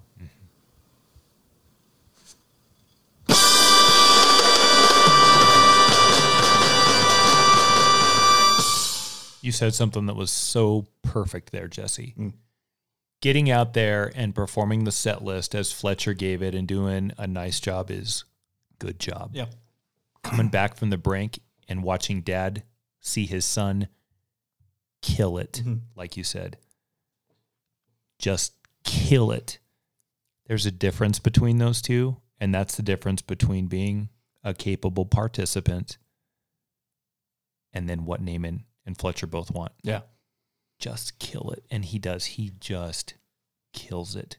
And I love the unspokenness at the end. I mean, to me, great screenplays are sometimes best done with what's not said. Yeah. And just you get it. You get this glance that they had. This is the first time. This is what I would been aiming for. You did it. We can smile. Cut to black. We're never gonna see each other again. You know what I mean? Like what's not said is just as powerful as what's said. So it's a it's a fantastic ending. I absolutely love it. Fletcher, who's tried time and time again to keep jazz from going the way of Starbucks to like jazz, has found a capable courier of that talent to keep jazz thriving and vigorous and unsyncopated and all of the things that we like about it. Went through a lot of people to get there. Oh yeah. But Fletcher recognizes that the art is greater than the sum of the pieces, and that I truly respect in him. Mm-hmm. His execution might be a little poor, but it's necessary to get there. And you know who wins at the end? Both of them and all of us. Yeah, the audience wins mightily. This is such a satisfying ending. Yeah. And if you like jazz and you like this is a fiction, but Yeah. If you if it was real Mhm. and that was the state of jazz drumming, we're all blessed. Yeah, we're in good shape. We are. couple couple little anecdotes here. So this is one of the heavy hitters that Oscar season when it came out. It won the audience award and grand jury prize at Sundance that year. Five Oscar nominations, three wins, one for Simmons, uh, one for. I love the way Chazelle cuts his movies. They're fast. They're fa- they're in tune with the music, the soundtrack. So especially in this last scene, we're cutting between the trumpet to this, this, that. It's it's just brutal. So the film won best. This is one of the best cut films of the last twenty five years. It's it's just got a great pace to it, and for sound mixing, uh, three million dollar budget, uh, forty nine million dollar gross. So that's that's pretty good. And this is the most remarkable part of the entire thing. It was filmed in nineteen days. Holy smokes! Yeah, really? Yeah. It's a pretty long movie, isn't it? Almost two hours in, in runtime. Like one hours and one hour and fifty minutes. Wow, That's nineteen in- days. Incredible. Yeah, I can't imagine. They're just on it every day Helps to work with talent. with purpose. exactly. Not not quite my tempo. Nineteen days. We're getting on a lot of like I've been on a few film sets and there's just like a lot of standing around Oh, and doing yeah. this shit and mm-hmm. Like Chazelle knew the film he wanted to make, so it was very crisp and there wasn't a lot of like screwing around. Like he, he knew what he wanted. But uh before we wrap up, Matt, what is your favorite tasting note of Whiplash? It's that scene in the Blue Note or Mm. whatever that bar is. Yeah. It's just the some of the best dialogue I've ever seen on film. Um, and again, having the bad guy express their goals in a way that makes sense, even if they might be executed poorly, is a tough, tough, tough deal. Mm-hmm. And it's done brilliantly in this movie. So that's mine. What's yours? this ending. Yeah. Like I said, it's one of the best film endings of all time. Mhm. It's the reversal, the like the switcheroo that uh, Fletcher does to to Andrew, and then Andrew does to Fletcher is they're it's just so great, and then it just ends on a high note, and you just it cuts to black right when it needs to. I hate films that stick around longer than they need to need to be. So it's a perfect ending in my book. It's I absolutely love it. Yeah. What's the moment of the film? Well, you mentioned it just a minute ago. It's that bit where he takes his hand and stuffs it in that pitcher of Oh, water and ice. Jesus Christ, And yeah. the blood turns all of the water and ice in there red. Not only is that really cinematically beautiful, it's poignant and violent and uncomfortable. Um, there's a nice backdrop, like a backdrop of a really good score at that moment. just that shot of him punching the snare head and then putting a hole in it is enough to get the frustration and pain that he's feeling just trying to compete at this point. And all the prep for that scene, like you can see him building this and this. One of the things he builds is this tub of ice and water because he knows his He- hands are going to swell up so knows much he's going to have to ice them he down. knows it's going to get there. Damn, That's how far he's going to push himself. I love that. That's good. It's great. Uh, mine's the car accident. Mhm. Like to, to go through that, they don't even exchange insurance information on this rental. So in the back of my head, my OCD brain's like, "Oh my god! Like you left like the scene of an accident. You have a rental car. Like this is costing you thousands of dollars. Yeah, you're so sued. You're so screwed right now." But Yeah. the how bloody and messed up he is to go out on stage and just totally mess up is just absolutely brutal. Uh, yeah, that's that moment for me. Like, and the willingness, like, I know I'm in bad shape. I should probably just kind of stick this one out and let Connolly play, but no, I'm so driven to keep going that I'm going to pursue this. Oh my god! The part when he drops the drumstick and he's trying to pick it up and his fingers are dripping blood. And he looks up, and then Fletcher's looking up at him like, "What the hell are you doing?" He's trying to drum with his hand. Brutal. Mm-hmm. Who's the master distiller on Whiplash? Oh man. I think I'm going to go with Simmons. I think there's three pretty capable, Sure. but I'm going to go with Simmons. It's I've always admired him, whether Yeah. it's J. Jonah Jameson or Oz or any. He had that show where he was that double agent playing both parts. Oh yeah, yeah, yeah. That was Counterpart. yeah, counterpart. Yeah. That was pretty good for a while. Um, he's just really good. Mm-hmm. As hateable as he is, there's a piece of him that's also really lovable and admirable. And in a side note, it's Chazelle and a nod of acknowledgement to him to recognize that and then take the chance on him casting it Mm-hmm. and then Simmons delivering it. So I'm going to give it to Simmons. I'm giving it to Chazelle. Yeah. My biggest gripe is that I didn't write this movie before he did Hmm. because we essentially had the same upbringing. He high school jazz had a crazy teacher uh, that he had recurring nightmares of, which is what I suffered from, and kind of just amped it up quite a bit to to make this film. But it's a hell of a debut for a young filmmaker, uh, and to follow that up with uh, La La Land, and then First Man. I, like I'm fans of all of those movies. Actually, I'm really excited to see what, what he's got coming next. He's the youngest act, the youngest director to win Best Director It's a movie called Babylon, right? with Margot Robbie and Brad Pitt. Yeah, sign me up. Let's see. Who knows? Good start. Uh, yeah, I think he handled the script's amazing. It shot the cinematography in this thing's brilliant. Mm-hmm. Um, he's just so in control of what he wanted. Uh, I believe that they shot this in 19 days because you're in with the director that isn't floofing around. He knows what he wants, and I got to respect that. So, Yeah. how are you gonna rate and grade Whiplash? Is it top shelf or top shelf? Yeah. it's top shelf for me, and this is in my top 10 greatest of all time. Yeah. I think we kind of generally share a common consensus in that it hasn't been the best 20 years in cinema. Now, there's a few offs in here. There will be blood. That comes up quite a bit. Yeah. This is the other one that comes up quite a bit. Um, it's a perfect film. I can't, there's not a bad moment for me in it. There's not a bad performance in it. It's handled with expertise where appropriate and subtleness where appropriate. It's smart if you need it to be. It's not if you just want to watch a crazy story about an abusive teacher and a kid's rise up through that. Yeah. It checks all the boxes. It suits every piece of cinematic mastery that I think a great film should, like about nine other films do. It's tricky because a lot of films that come out around this time that this film comes out are what I consider Oscar bait, and they fall into a trap of trying to hit all the boxes and then overdoing it. Yep. This film does that, but like checks them all along the way. It's like it's a new environment. The acting's superb. The writing's great. It's shot well. It's ed- it's cut well, and it's a good, interesting story, and it's satisfying at the end of the day.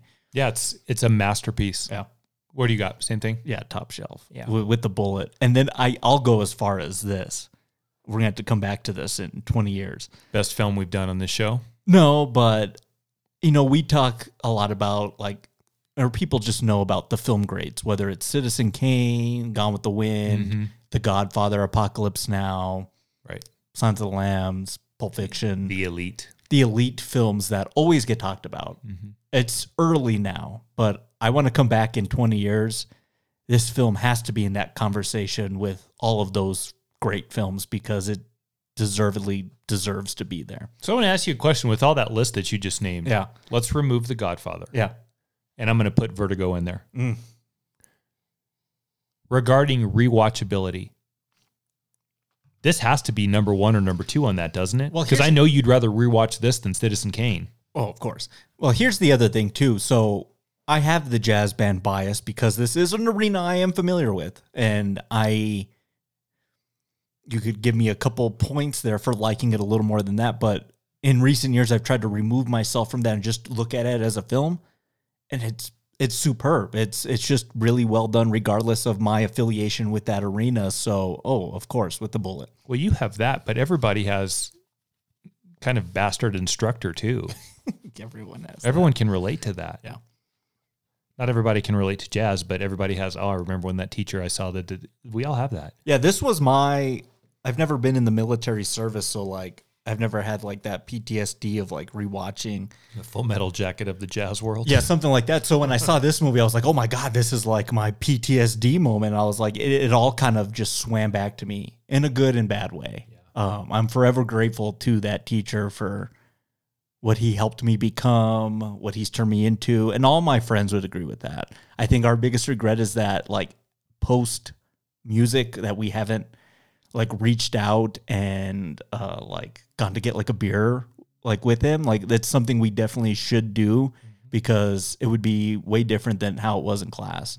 When he was off music, he was great. Like there's a great story. Like we went to go pick up a ping pong table from Craigslist with him in the band truck and we didn't strap it down properly. So when we took the first turn out of the neighborhood, Oh no. flying across the back of the thing. And he's like, Did you guys strap that down? And we were like, no, we thought you were doing that. So when we got back, it was all fucked up. but we still set it up. And so, like, we had an off period. It was sixth and seventh period. We didn't have a class. Um, this was after I was your aide in, in that class. So we just had time to kill. So we, we would just play ping pong with the guy. And he was great. I know. And then like when you're but when you're in the mode, when you're in crunch time, that's when it was stressful. So you take the good, the bad with it, but I would never go back and say I'd do that differently. No, do it the same way every time. That's a great mm. way to wrap that up. Excellent. Yeah. Well, let's wrap up episode number 100 with a nightcap.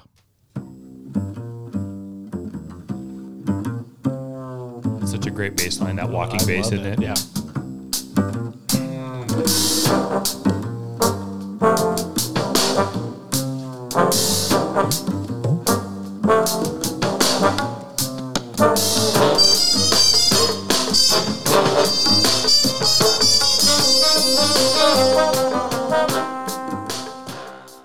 So the trumpet's there. That that muted. It, it's a. It's literally an instrument. It's a uh, an accessory. It's called the mute, and you put it in the bell of the trumpet, and it makes that doo doo doo doo doo doo.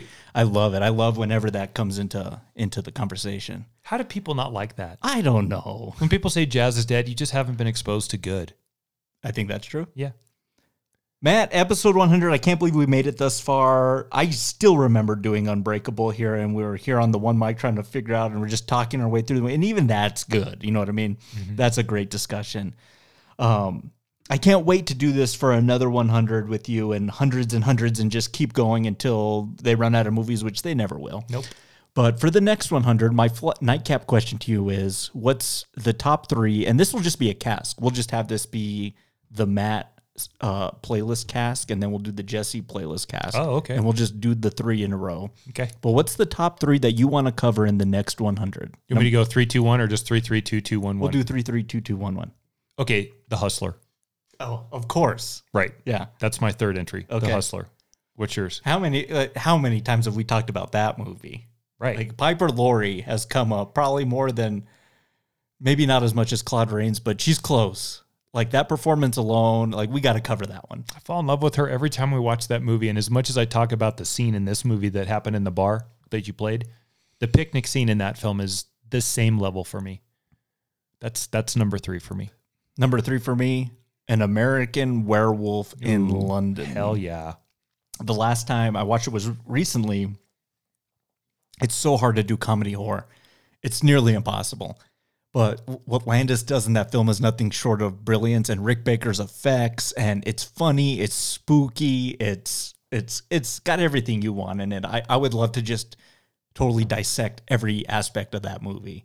So that's number three for me. Great choice. I've even thought, uh, kind of going off of the thing I just suggested, but a werewolf cask of the Wolfman, the Howling, and American Werewolf would be pretty good. That would be fun. So it- maybe we might have to switch this. So we'll see. We'll see how it goes. We could even do a shot in there and do thriller. We have to. The flight if of mm-hmm. American Werewolf is thriller. We'll just talk about thriller. I like that. Yeah, that's good. Number two, Number two, Boogie Nights. excellent. Yeah, of Paul. Thomas Anderson. We got to talk about him. We haven't covered anything from him. Nope. Yeah, we that's that's a cask unto itself. That may not be Matt's wish list. That may be Yeah, maybe that that's There Will Be Blood, Maybe that that's not going to fly. Yeah. but Boogie Nights. excellent. There's so much to talk about. A lot of people didn't see that film because they were turned off based on the idea that it was porn. Um, boy, what a huge mistake that was. And the craziest thing about that, there's no question that's Wahlberg's best movie by a mile.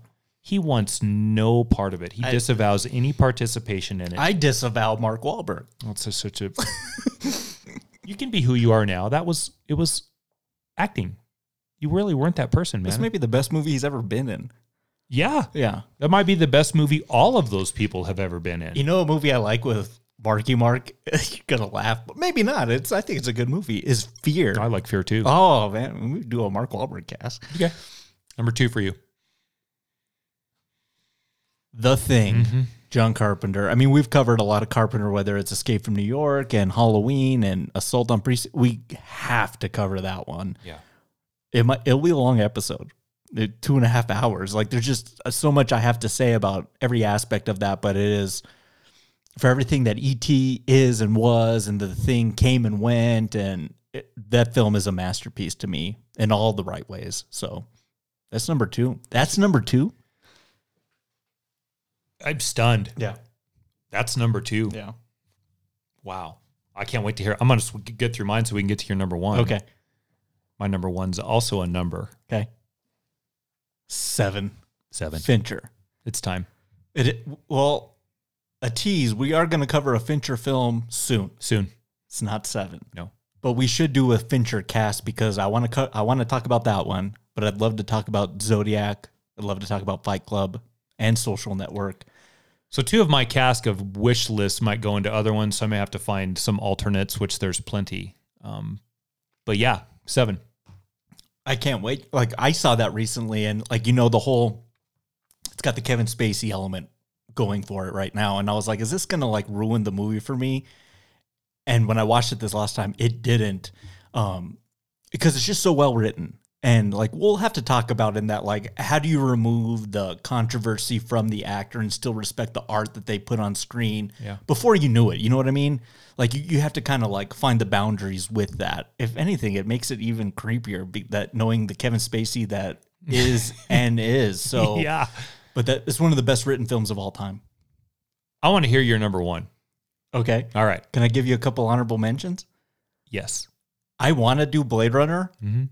But we have to have a guest because we need a, just a dividing point for Mm-hmm. how much you hate and how much I love. I kind of need someone that hasn't seen it before Yeah. to be the guest. Okay. And then we bring that person in on it. But I would love to cover Blade Runner. That's the shirt I'm wearing today. Good idea. It is. You're right. White Dragon Noodle Bar. He say you Blade Runner. Yep. Uh, another honorable mention. I think this would be a killer cask. Ponder this, but we did New Hope, Empire, Return of the Jedi, and then Rise of Skywalker. I kind of want to do Phantom Menace, Attack of the Clones, and Revenge of the Sith, but with the same guests. oh, that'd be fun. Good idea. Brett and John, Mark and Blake, and Shane and Nate for those three. Mm. Great idea. And just rip them apart. Like from the insides out. Like Maybe in that we'll get some ET like enlightenment, and maybe one of them will be semi salvageable. doubtful. Mm, doubtful. but I, I thought that was kind of a cool thing to bring the guests back into it. Great idea. Cool. Number one, mm-hmm. I'm dying to talk about it. Apocalypse Now. Yeah. Yeah. Yeah. So Francis Ford Coppola, we haven't done any of his movies. We're gonna touch on The Godfather at some point, but my seminal masterpiece from him is that movie. And it's just such a deep dive into madness. And mm-hmm. I would love to get in the weeds with everything that movie is and isn't. So That would be fun too. it'd be more fun to talk about just the making of the movie than the movie itself. So Is that a war cask? Is that maybe that and might- Full Metal Jacket and Private Ryan or it, something? it might be. Yeah. So since two of mine might be bumped out for something else, you have to give me two honorable mentions, which I figured would come. One already mentioned tonight or today. That's the awful truth, the original. And the second one, a little bit. I, I want to do more classic stuff from the 30s and 40s. we haven't really hit that in a while, have we? Whether that be Hitchcock or Billy Wilder or Jimmy Stewart, Humphrey Bogart, uh, John Wayne, like I'm willing to go at that at any which way. yeah, that's coming. I'm sure in the next hundred we can find a way to work that in. Mhm. And the second one, surprisingly, I would love to do Zack and Miri. Mm. Well, I told you I want to do that whole Apatow Mhm. Raunchcom of the Mhm. late 2000s. That would be a good cask too. It'd be a lot of fun to talk about that. There's one thing that we'll never be short of content because, as we're going to talk about in a coming shot, as there's movies coming out. The way they're coming out is something to be desired, or maybe not. Um, but there will always be movies to talk about, whether past, Yeah. present, future, etc. No shortage. So let's just set up a few things. Uh, this week, we're going to do a bit of a fun thing. We're going to sit back, reminisce, have some more bourbon, and do a little bit of a rye retrospective in a minisode this coming week. Look at, we're going to look at the best uh, rants that we've gone on, talk about the best bottles that we've had, the best uh, films that we discussed, the most surprised times that we've been, uh, and just kind of reflect back on the last 100 and just be grateful. That sounds like so much fun. It's gonna be fun. Yeah. yeah, it'll be fun. We'll bring out the diamond decanter for that. Whatever bourbon's in there, I don't even know anymore. Best of. And then, Yeah, we don't know what's in that one. and then to kind of lead up into the new year, like we said, we're gonna cover some new films uh, coming out. But it's Christmas time. Got the Christmas tree on, the Christmas lights up. We're gonna cover a brief Christmas cask. And hey, wait a minute, I didn't know it was still spooky season, but it's Christmas season. So man, I'm excited to talk about this Yeah. from 1974, Black Christmas. People are like, oh my God, they're going back to horror. We just got out of it. They're not saying that. Uh, they love horror. I They know. they love it. That's going to be fun to talk about. That's going to be a black. I love Black. Christmas. I've only ever seen that movie once, and I have to tell you, it was in two separate sittings at the same view. So Ooh. this, like, start to finish, fade into fade out, is going to be quite a little journey for me next week. It's going to be good. Yeah. Yeah, I'm looking forward to that. And we'll have another one leading up right to Christmas, and then it's 2021. God, wow. Yeah. So there's a lot that we missed, and 2021 is going to offer a catch up period, but that's getting a little. There's a lot that we missed. Yeah. It's going to be all catch up. Yep. For the good and for the bad. We have a couple of interesting ideas for short ones coming up too. As you all have probably read, there's plenty going on in the world of streaming and video on demand versus the theater thing. We're going to cover that in the not too distant future, and um, like very, very not too distant future, like immediately soon. We can Um, have. So what's today? The twelfth. Yep. From now till New Year's, there's going to be quite an influx of Rye stuff. So we got plenty coming, and then some hopefully big announcements right after the New Year. Which is good. I mean, a lot of podcasts. I shouldn't say hopefully we have some big announcements after the New Year. There's nothing hopeful about it. I just have to announce it. Yeah, sure. Uh, no, uh, whether it be a big podcast or, or like a lot of people kind of uh, they take breaks for the holiday, which I don't blame them. Right. Matt, you and I have churned out an episode per week since we took a one week break when we did um, Double Indemnity. Oh wow! Because I was sick. That's right. Remember? Yep. Because Alien's a disaster. my dear. And it's one of our top downloaded episodes. Uh, ever since then, one week since then, we've never taken a break. The perseverance then. and perseverance. And even if we had shit going on, we record ahead of time and we have something to come out that week. So including six o'clock in the morning with bombers. Remember that? What episode was Once that? Once Upon a Time in Hollywood. Woo. Man, that one's that one's a rough movie. But uh, yeah, we, we don't typically take a break during, which is I think a lot of people are thankful for. They have something to listen to while Yeah. they're going between their Christmases. So you'll have a lot of content to listen to this December. So It's selfish though, isn't it? It's become a staple in my life. I look forward to this every Saturday. I love it. And so it's part of the schedule that anyone knows me like between X and X time on Saturday, he's not available. Yeah. It's awesome, man. Yeah. It's selfish, but we'll pretend it's benevolent. Excellent. Well, thank you to everybody. Thank you to getting us to 100. Hit us up on any on Facebook or Instagram, Productions at gmail.com. Give us a rating or review, what you've liked thus far, what you films you want to see. Just message us, cover this. We'll fit it in somehow. That's how Texas Chainsaw Massacre got got handled. And Joey, you're awesome. I I Yeah. hope I hope you're still on board here with what, what we got going on. But uh, thank you to everyone that's listened thus far. It's been it's been fun for Matt and I. These hundred steps have been in unison with each of you. Me and Jesse did this just behind closed doors or not, but off mic for years. The fact that we do it and someone wants to listen to it to me never seeks or never never fails to shock me on high. So to all of you for the last 100 episodes plus proper and then the rice stuff more or the shot stuff more. Here's to all of you. Cheers. Cheers. Cheers to you, my friend. The best cheers. The best cheers. But I got to get going. I'm going to go pull my saxophone out. I haven't pulled it out since 2008. I'm going to see if I still got it. I can't wait to watch this because I imagine there will be a slight tremor in his hands because I'm going to yell at him when he does it that he's not on my tempo. Excellent. We'll see you all next week and for the next 100, everybody. Have a good week, everybody. We'll see you in the dark. Thank you for listening to Rye Smile Films. Be sure to subscribe to us on Apple Podcasts, Spotify, Podbean, Stitcher, TuneIn, wherever you get your podcasts. And if you want to leave us some comments or some feedback, hit us up on any of the social media platforms or at rysmileproductions at gmail.com. Whiplash is property of Bold Films, Blumhouse Productions, Right of Way Films, Sony Pictures Classics, and Stage 6 Films, and no copyright infringement is intended. Until next time, cheers. One more thing, Eugene, give me that.